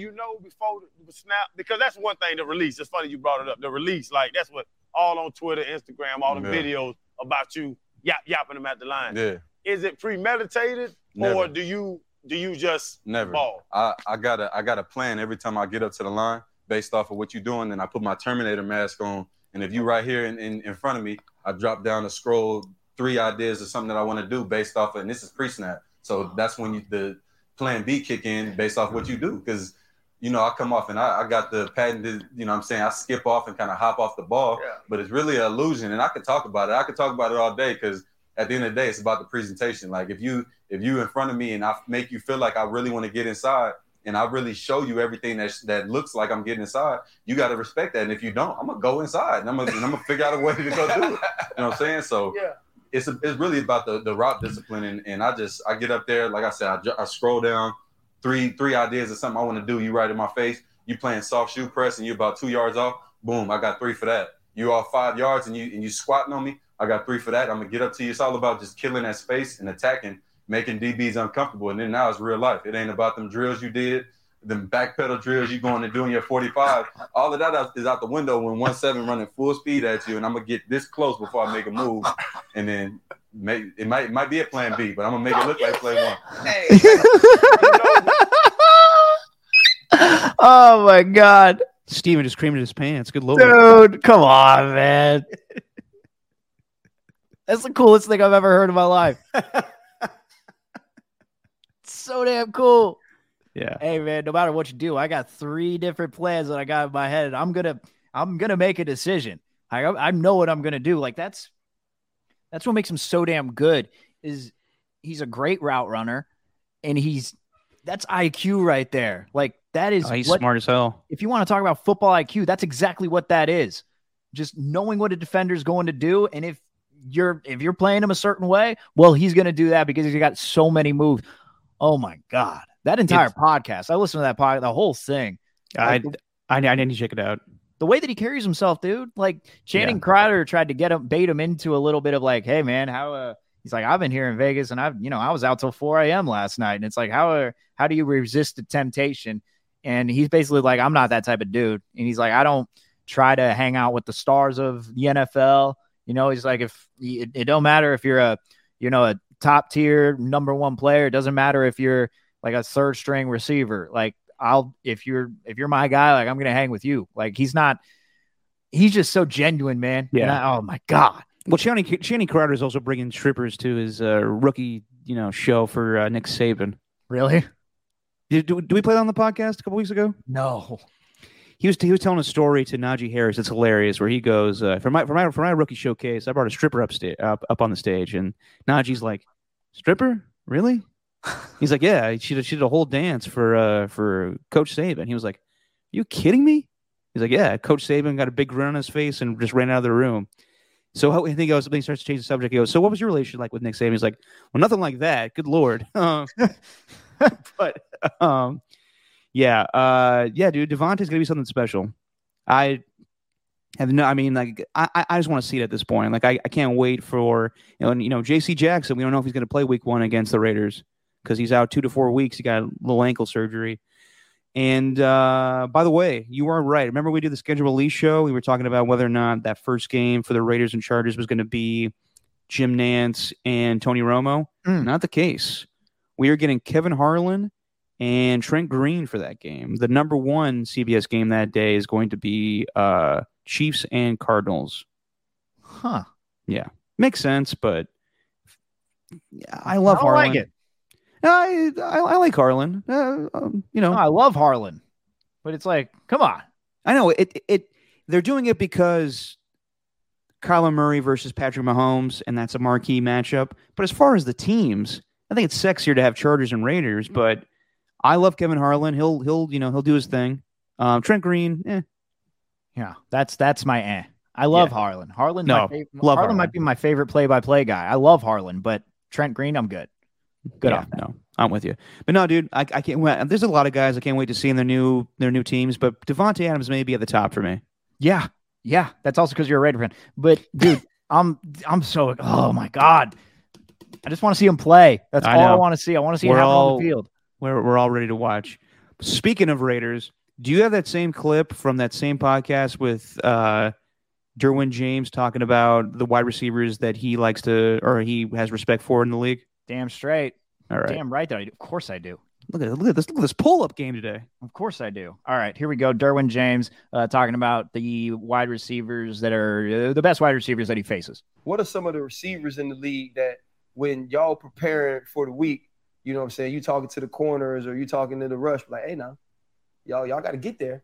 Like, like, Yeah. like dude could go. Who are some of those people you put on the level with Keenan? Uh, Tyreek Hill, number one for sure. I mean, when we He said that number, fast, didn't he? when you playing number ten, I mean, you got to know where he at. Uh, I say Tyreek Hill, and then like you say, guys like Waller, guys like Renfrow that can, you know, that that can change the game if you if you don't game plan them right, they can they can hurt hurt you. So guys like that that we play, and I feel like our division the best anyway. So Hmm. just every division game we play, I feel like you just got to be ready. to play. Did you just hold on one second? Did you just start a conversation with Tyreek Hill and go to Hunter Renfrow? Yeah, it's different. Hunter Renfrow, the encyclopedia salesman. Yeah, no, there ain't no video seven. Hunter really liked that. Turn the film on. You watch film, on? I'm just trying to be devil's advocate because I just Nah, man. my He- man got nah, a he receipt, underrated. hairline. Nah, no, you he's, gotta give him some credit, man. No, he really is. he though. good, man. Yeah, like he got he got his deal this year, and I just and like I would actually talk about it all the time on TV. I did a breakdown of him. I was like, y'all got to stop going out there looking at. Yeah. Y'all got to stop looking at his headshot, looking at his body, and get out there. Better and cover guard him. him. You Yeah, he, guard he him. guard him. You heard it here first, people. Hunter Renfrow. Fantasy football lovers, you got your sleep. Man. All right, all right, there we go. Ryan Clark totally pulled a 180 on that one. Yeah, yeah, he did. I'm just trying to play devil's advocate here. I'm just trying to play devil's advocate. He gives him the encyclopedia encyclopedia salesman line, and then Derwin hits him with the "You watch film, don't you?" Yeah, and then Ryan's like, "Well, yeah. I mean, I know that." Ryan Clark is very smart. I actually like Ryan Clark a lot, but he kind of buys into the ESPN hot takey bullshit sometimes. Yeah, I guess so. I, I I don't even care so much about what Ryan Clark was saying, more so about how serious Derwin James was. The look on his face. Yeah, Oh, dude. I mean, as far as like the white slot guys, it's Cooper Kupp and then Hunter Renfrow in my book. So he did also, you know, that's a two minute clip that I was going to play there, but you know, you had to pause it a minute way through. But like, it, he did mention like I haven't played like everybody, which is kind of crazy to think about. Like, I mean, he hasn't played that much, Derwin James. Like, I mean, he gets hurt the first couple of seasons, and he's still one of the best, but he's like he gets hurt. And so he doesn't play a lot of guys. So Hunter Renfrow is one of the few that he has to go off of. But the fact that Hunter Renfrow has his respect out of everybody, Derwin James, uh, kind of a football savant, man, on the NFL Top 100. It's always Derwin James. Derwin James is talking a lot on those NFL Top 100 videos. He talks Man, about a lot of a lot of guys. You watching the NFL Top 100 a lot, huh? Yeah, I've been uh, like I've been uh, binging the YouTube videos. I mean, they're just, they have like a they have the playlist, so you go from 100 to Yeah. whatever. I'm like on number I think I'm at number 38. You know, you just turn it on when you go to the shower or you you cook or you do re- average regular things. Like yeah, you put it on. I used to be all about it, man. I remember in the summertime when they released that list, and I would watch it. I would go back and forth, if you believe it or not, between the NBA Finals and watching the top 100. And it just got weird after a while. I, I give a lot of respect to the guys that make the list. At the same time, having worked at NFL Network, I think the list is a little manipulated sometimes just to get the right guys in there and Right. everything. But it is interesting to hear other players talk about these guys and how much they respect them. But uh, Kyle Shanahan went on Murphy Mac this uh, past week, and they asked him, uh, "What do you think of Bosa at what was it, 22 or whatever, 28?" Yeah. And he was like, "What what did he come in as?" And then he said tw- in the 20s, and then he like laughed and said, "That's how much I think about that list." Mm. So I, I mean, I can see that. everybody. Of course, you can. We we can talk about that, but um, I uh, like there was you know the baseball writer Joe Posnanski. Yeah. So he did something for the Athletic where he wrote uh 100 the, his top 100 players of all time. Mhm. But what got lost in the comments was it's not about the ranking. Like you can go back and forth on who's better, who's not, but it's more so telling the story of that player. And I think they do a very good job of that. Should some of these guys, like, you know, be ranked higher than the others? Should some of them be ranked lower? Sure. You know, like, I mean, if you go 100 to 90, I'm sure you can name like a bunch of other players that deserve to be ranked in the top or the bottom 10 of that list. You know what I mean? But Mhm. it's more so about the stories that I enjoy. Uh, but you know, he's going to be the next man up on, like, as an analyst, right? Derwin James, Mike Daniels. They still got Mike Daniels doing stuff for uh, for for top 100. Oh, been do they really? He's been doing it since their time with the Packers. He is on every dude's list. Like, oh, Mike Daniels. I, th- I, said Mike McDaniel. I'm like, oh, really? No, Mike Daniels. Yeah, I'm- he's still on there. yeah, he's still on there, and he's not is, even on uh, I, is uh, Ike Taylor still on there? And no, uh, Ike Taylor's not on there. who's it? No. Charles James. Uh, no, no Charles James. You remember him? Yeah. Yes, Like a lot like of all, like a lot of guys you won't remember playing days, but you're like, oh yeah, I remember him on top 100. yes, yeah. Gerald McCoy. Uh, no Gerald McCoy. A lot of Chandler Jones. Uh, a lot of Tyrann Mathieu, who's always been on that list. Tyrann He Mathieu's has. really good. He's he's always a part of that uh that panel too. Yeah. Or just part of the guys that talk. Yeah. Uh, Darren Waller's been on there a little bit. Uh, who else? Not really. Not a lot of quarterback. You don't get a lot of starting quarterbacks on there. At least number one quarterbacks. More so Yeah. backups. Yeah. Uh, Which makes me wonder when do they when do they conduct these interviews? yeah. I don't know. They they got to do. I want to say Pro Bowl, but I have no idea to be honest. they got to do them like they got to do them or, or or they follow them around to their training camps and like get them at practice and set something up in a room because that could be the case. uh there's a Rams player I forgot who it was uh but he's decked out. He's got his jersey. He's got like the ski mask on with the with the with the, with the hole in the face you know? Yeah. so he looked like Hole he just came off the, yeah off the practice field. So uh I don't know. I'm enjoying it so far. I forgot which one I'm on but yeah I forgot Well, what the- whole point of this conversation was but Well, we were talking James- about Hunter Renfrow and just the respect that Derwin James has for him. And yeah, he's one of the best wide receivers of football. It's different though. Like Davante Adams is Davante Adams, probably the best wide receiver in football. I think Cooper Kupp's a close second. It's just all different. When you want the big body guys or do you want the small, you know, inside slot guys that are shifty and, you know, can make as much damage as, you know, the, the way that Davante Adams is talking about the way he's going to make a guy like he, I have three ways to embarrass you at the line of scrimmage. Hunter Renfrow's in the same category, that how shifty he is with his feet. Yeah. Yeah, I don't know. Some uh some Niner fans need to do a little research because like when they talk about, you know, oh man, no receiver's going to beat Charvarius Ward. Eh, go watch uh, go watch Hunter Renfrow. Watch him do his little triple move on Charvarius Ward in the end zone. He cooked them. So, Yeah. you know, got to watch out for that. Uh, by the way, speaking of uh, conducting stuff at facilities, Belichick was talking glowingly about the Raiders facility in Vegas. The Taj Mahal. Yeah. And then he worked out with Dana White uh, the same week after he spilled the beans about Tom Brady, but he seemed like he got a big old grin on his face working at the USC facilities. But uh, come a long way, Stephen, from the Raiders. Uh, you know, obviously the facilities they used to work with back in the day to now Belichick describing their facilities as the best in the league. Yeah, it's too bad that the field didn't look that good. Did you see the field? Field looks No. awful. The turf looks terrible. At Allegiant? Yeah. Uh oh. Yeah. It looked off. It didn't make a difference in the game, but it just did not look like it should have. It, it didn't look like the Taj Mahal of the NFL. that's not good. Yeah. So I don't know. Speaking of, well, the field is fantastic. but The stadium itself, not great. Uh, A's celebrating 20 years of the uh, 2002 team today. Saw uh, Scott Hatteberg was there, Miguel Tejada, Art Howe, um, Tim Hudson. I don't know if Zito showed up. Felt like I should have gone today, but I'm also kind of have mixed emotions about the A's right now. I love that 2002 team, but at the same time, I don't want to spend money on the A's because uh, they don't want to spend money on Oakland or any of the players. So, nice little ceremony today. I think that they're still playing the game right now. I think they were up four nothing on the A on the Yankees. They beat them last night with a uh, thanks to Stephen Vogt, and the A's won today. Nice, four to one. So pretty odd that they're celebrating a- a team that made it to the division series. I know, and then you know, it's it's amped up even more because of the Moneyball. And uh, I saw before the game they interviewed David Justice, and he was like, "Man, all those scenes are bullshit with me." Um, and That's a Art dollar, Howe- man. Yeah. What? Welcome and then uh, welcome to Oakland, man. Uh, Art Howe, talked about how he didn't like the way that Philip Seymour Hoffman betrayed him. Um, but as we know, with winning time, that's just the way shit is sometimes. But um, yeah, man, I'm with you.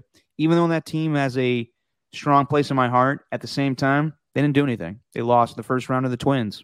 So That's it. I know, I know, I know. Speaking of the Twins, they swept the Giants this weekend. That they did. Giants stink. So basically, are we in agreement that it's over? No wild card, no playoffs at all this season. Yeah, yeah, of course.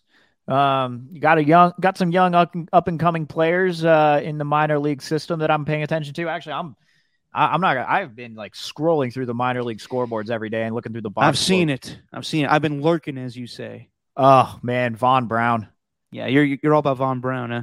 Getting called up to Double A. What a time for him! I think he was on the bench yesterday. I got to look up the score of today, see what happened. I think they were playing the Akron Rubber Ducks. Great name. One thing. Have you seen this video about the Yankee um, fan sitting in the stands, cut a hole in his hot dog, and drinks through the hot dog? Ugh. The hell's the point of that? The point is, is that he's kind of MacGyvery and making a situation out of something. He drinks drinks his beer through a hot dog. A lot of people were disgusted by this act. I, for one, not don't hate it. Don't hate it at all. I'd actually Yeah. be willing to try it. Would you Yeah. right now? If I had a hot dog, or as the kids say these days, a glizzy. Oh, the fuck is that? I don't know what a glizzy is.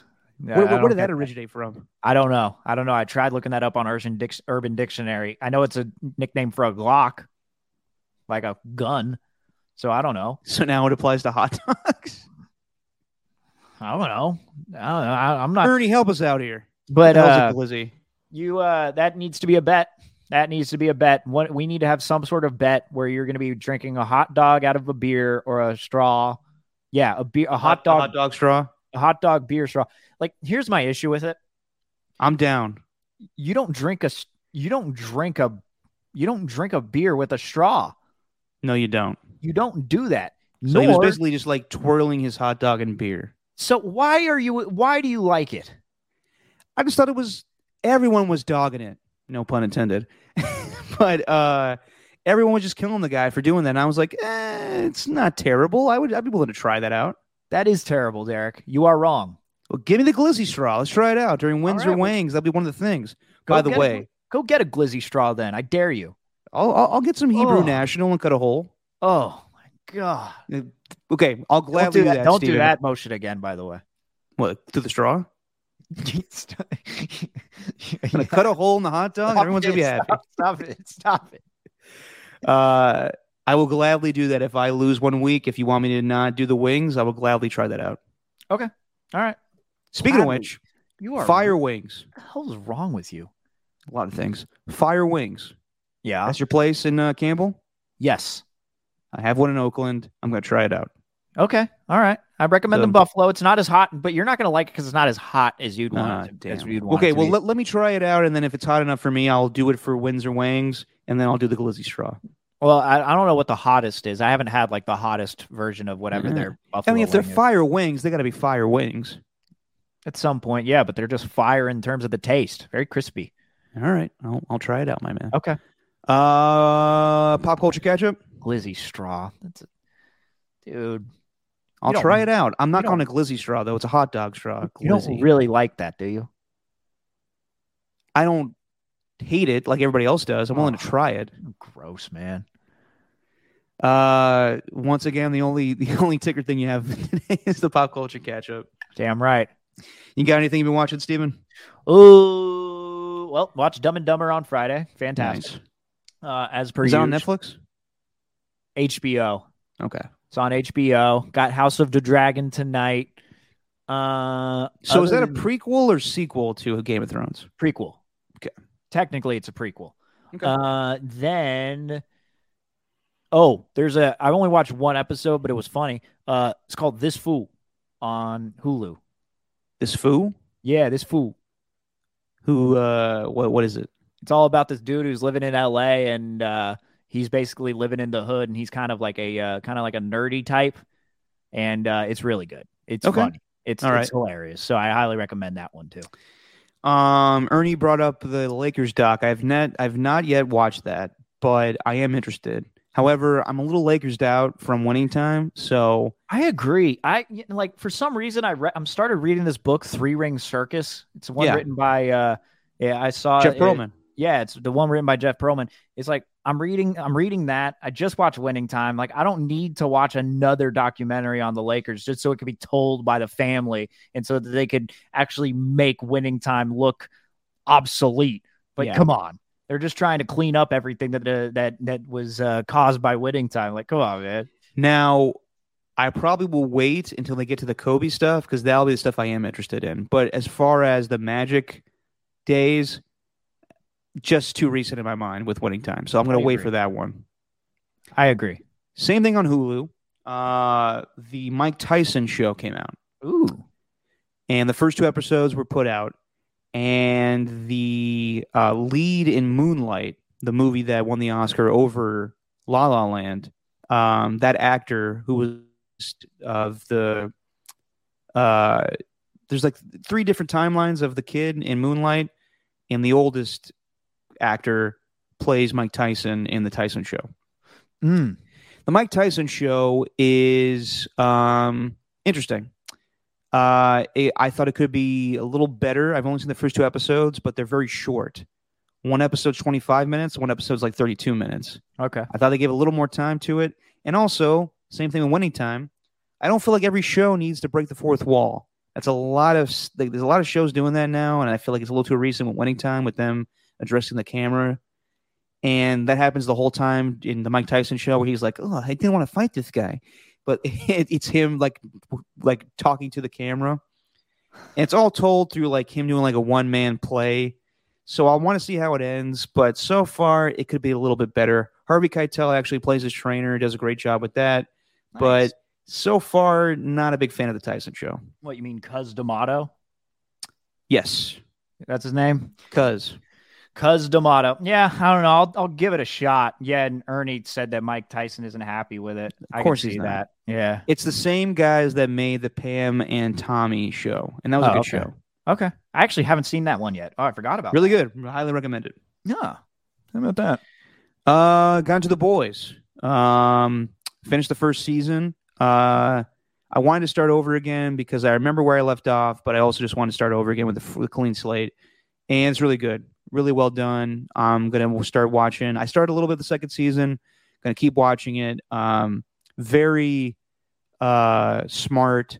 It's more than just about superheroes. It's about life and celebrities and politics.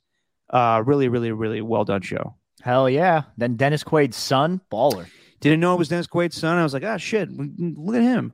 Yeah. Um, yeah, the whole show's fantastic. So big fan of uh, the boys. Hell yeah, man. Wait till you get to this new season. Oh, Yeah, I heard. I heard it gets a little wild. Um, and then uh, I'm prolonging this, but I got around to watching the George Carlin documentary on HBO Max, and I'm a big George Carlin guy. I always wonder what he would feel like in today's society. Would he be with the whole, you know, woke thing, or would he be against it? Like that was something that he was really kind of about in his day, but also he hates conformity. So I don't know if he would dig it. Um, I also forgot in his later years, Carlin was kind of nuts. He would say things like, uh, "I watched uh, Katrina happen, and I gotta tell you, I like when there's less people on the planet." And you're like, "Oh God, George." Yeah. Um, but I don't know if it was like an like he was it was like doing a bit or it was just like his like actual mentality of like the world is better off with less people in it, and like a whole fucking like Thanos thing, and you're like Jesus. Um, but I really love George Carlin. If you're a big, if you're a fan of stand up comedy, I highly recommend it.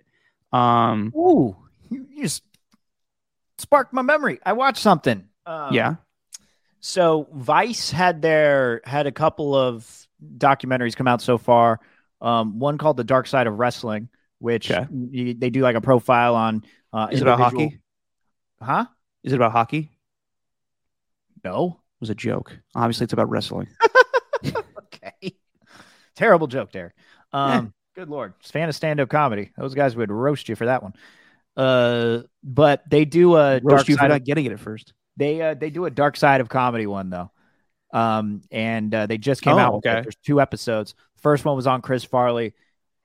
They kind Mm. of show like they really, um, it, unlike these other ones, which were kind of celebrating his life that have come out. This Yeah. one really like dives deep into it. They have his brother there, and it goes deep into his drug and alcohol addictions and um, like just these stories, which maybe some you've heard, but yeah, it's pretty crazy. Then they had Andrew Dice Clay, who's the second one. That oh um, yeah, I'm not a Dice Clay guy.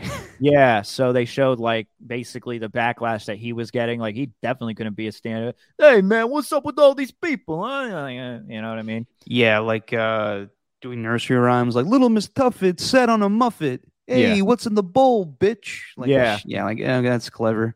Oh Yeah. Um, I love Chris Farley. One of the few books I've read in my lifetime was his auto, uh, not autobiography, but a story, uh, a book written about him. And um, yeah, he had some dark, uh, dark days towards the end. Whew. Yeah, Yeah. it's it's brutal, man. But uh, I highly recommend that one. All right, I will. Uh, I will check it out. You were you were talking to me and before we got hopped on about uh, are movies more effective when they have just one word? Yeah. So like you were saying, like Nope, but that's like all of Jordan Peele's movies, like Get Out, Us, Nope. There's Well, just like mi- two words. Yeah, Steven, I understand. I'm just that. saying, like, one word movie titles. Nope. simple movie titles. Yes. There's what Smile. Good. What the hell? Smile? You seen the trailer for Smile? No. Holy sh- whew.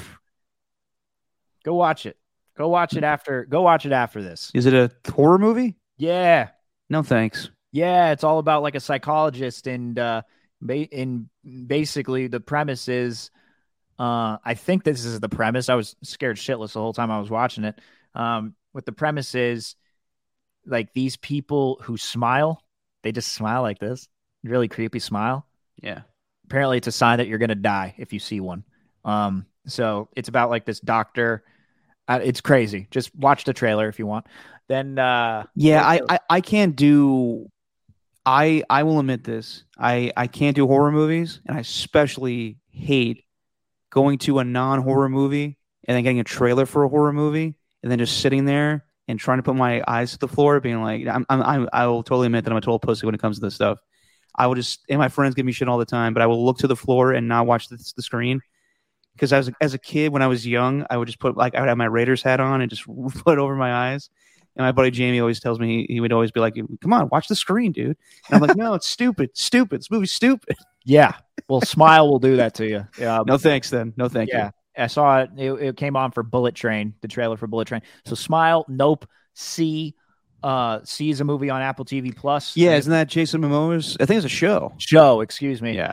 Uh, Ozark. I don't know. Just all these Well, Ozark. Ozark, self-explanatory, I guess, in the title. I'd love to say like Dodgeball and Anchorman, but Dodgeball, a true underdog story, and Anchorman, the Ron Burgundy story. So technically, those are subtitles, not allowed in this in this discussion. If you have a title with one word in it, then your movie's going to be good, probably. Hmm. Godfather, or is that two words? No, it's that's one word. the that's the Godfather. So you're not allowed to have Okay. the. Have Goodfellas. Have you seen the trend uh, that's happening, by the way, which is uh, they post the ending scenes of movies from like the 70s or the 80s or even now in the 2010s, and they say the ending of, let's use The Godfather, for example, the ending of The Godfather. You know what? I think this isn't going to get us blocked. I, uh, But made in 2007. yes, have you seen that? Yeah, because it's the Transformers thing with uh, what I've done. I used to love that ending. I get chills thinking about, damn, what's his face? What's? Uh, I hated, I hated that movie. Hated that. Oh, hated, what is wrong? hated, What? hated all the Transformer movies. Oh my god, the first one was unreal. Oh. So, oh, so good. Come on, man. The only Michael Bay movie I can tolerate is probably actually, Armageddon. actually a few of them. Bad Boys, Armageddon. Armageddon. I watched The Rock recently. It doesn't hold up like it used to, even though there's a cool scene in San Francisco. Um, and Pain and Gain. Fucking love that movie. You don't like Pain and Gain? But you're out on Transformers. Out on Transformers. That's just bull. That's just ugh. Not a What the hell fan. is wrong with you? I'm a fan of Fast and Furious. Can't do the trans- can't do the Transformers movies. Mm-mm. I'm Takes sorry. itself a little too seriously. I'm sorry. I'm sorry that you you can't seem to find the beauty in what was Transformers. What I've done. Optimus Prime is in the back. Oh, yeah. All of us will be around. I don't I don't know. But do you have one of the videos?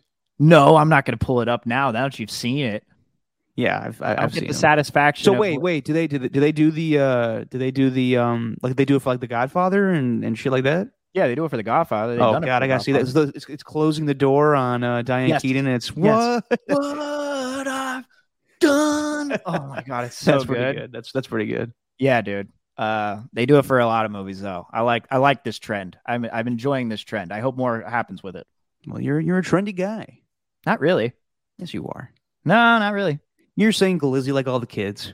I am not saying I hate glizzy. I don't know what glizzy is. I actually have no idea. Like, what? How to get to that point where we're calling hot dogs glizzies? I don't know, but it's funny because there is the trend on social where, uh, yeah, I don't want to say, yeah, there's a, uh, there's a song that they play on Instagram as you put, you take a video of your friend or someone that you're with, and they're eating a hot dog, and then they play a song in the background, which is uh, dirty, very dirty song. I can't even remember what it, how it goes, but uh, And is glizzy involved? yes, glizzy is just like, oh no, not the glizzy, you know. Oh, wow.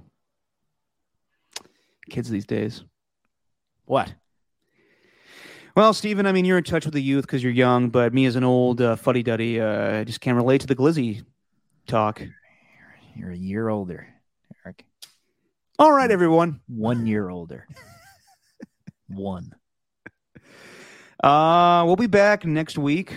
Preseason will be done officially. I think it is done officially, actually, because the Steelers and Lions are just finished up. But I don't know if there's a Monday night game. Probably not. So I Oh, think no, we're done with the preseason. Derek, uh, just to let you know, the NFL has that tweet.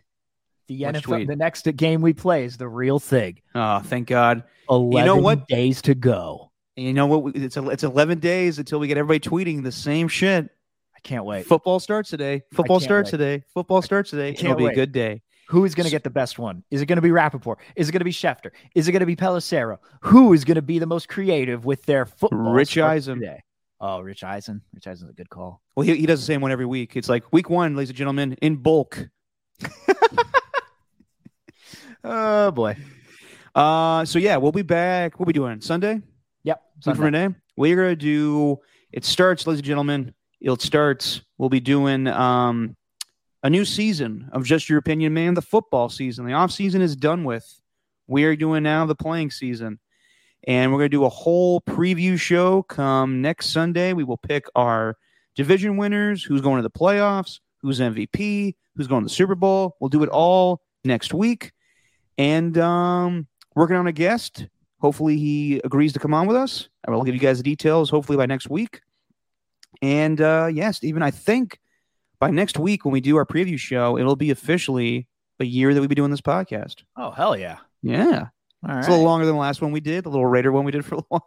Yeah, it was a couple of weeks. Although that's still going on. You're just not a part of it. Oh, I'm s- oh so so so, so uh, Spadoni uh, replaced me. Yeah. Yeah. yeah. Currently on episode 60. Okay. Hey, you know what? You know, you know, you know what episode this one is? What? Sixty-eight. Oh, hell yeah. Oh yeah, baby! It's gonna be the big show next week. we need to end it there. That's it. All right, everybody. We'll see you next week. We got big things planned. Steven, say what you always say, my friend. It's just our opinion, man. Unless it sucks like Derek's because of the hot dog thing and the Transformers thing. It's just terrible opinions by Derek today. But other than that, just our opinion, man.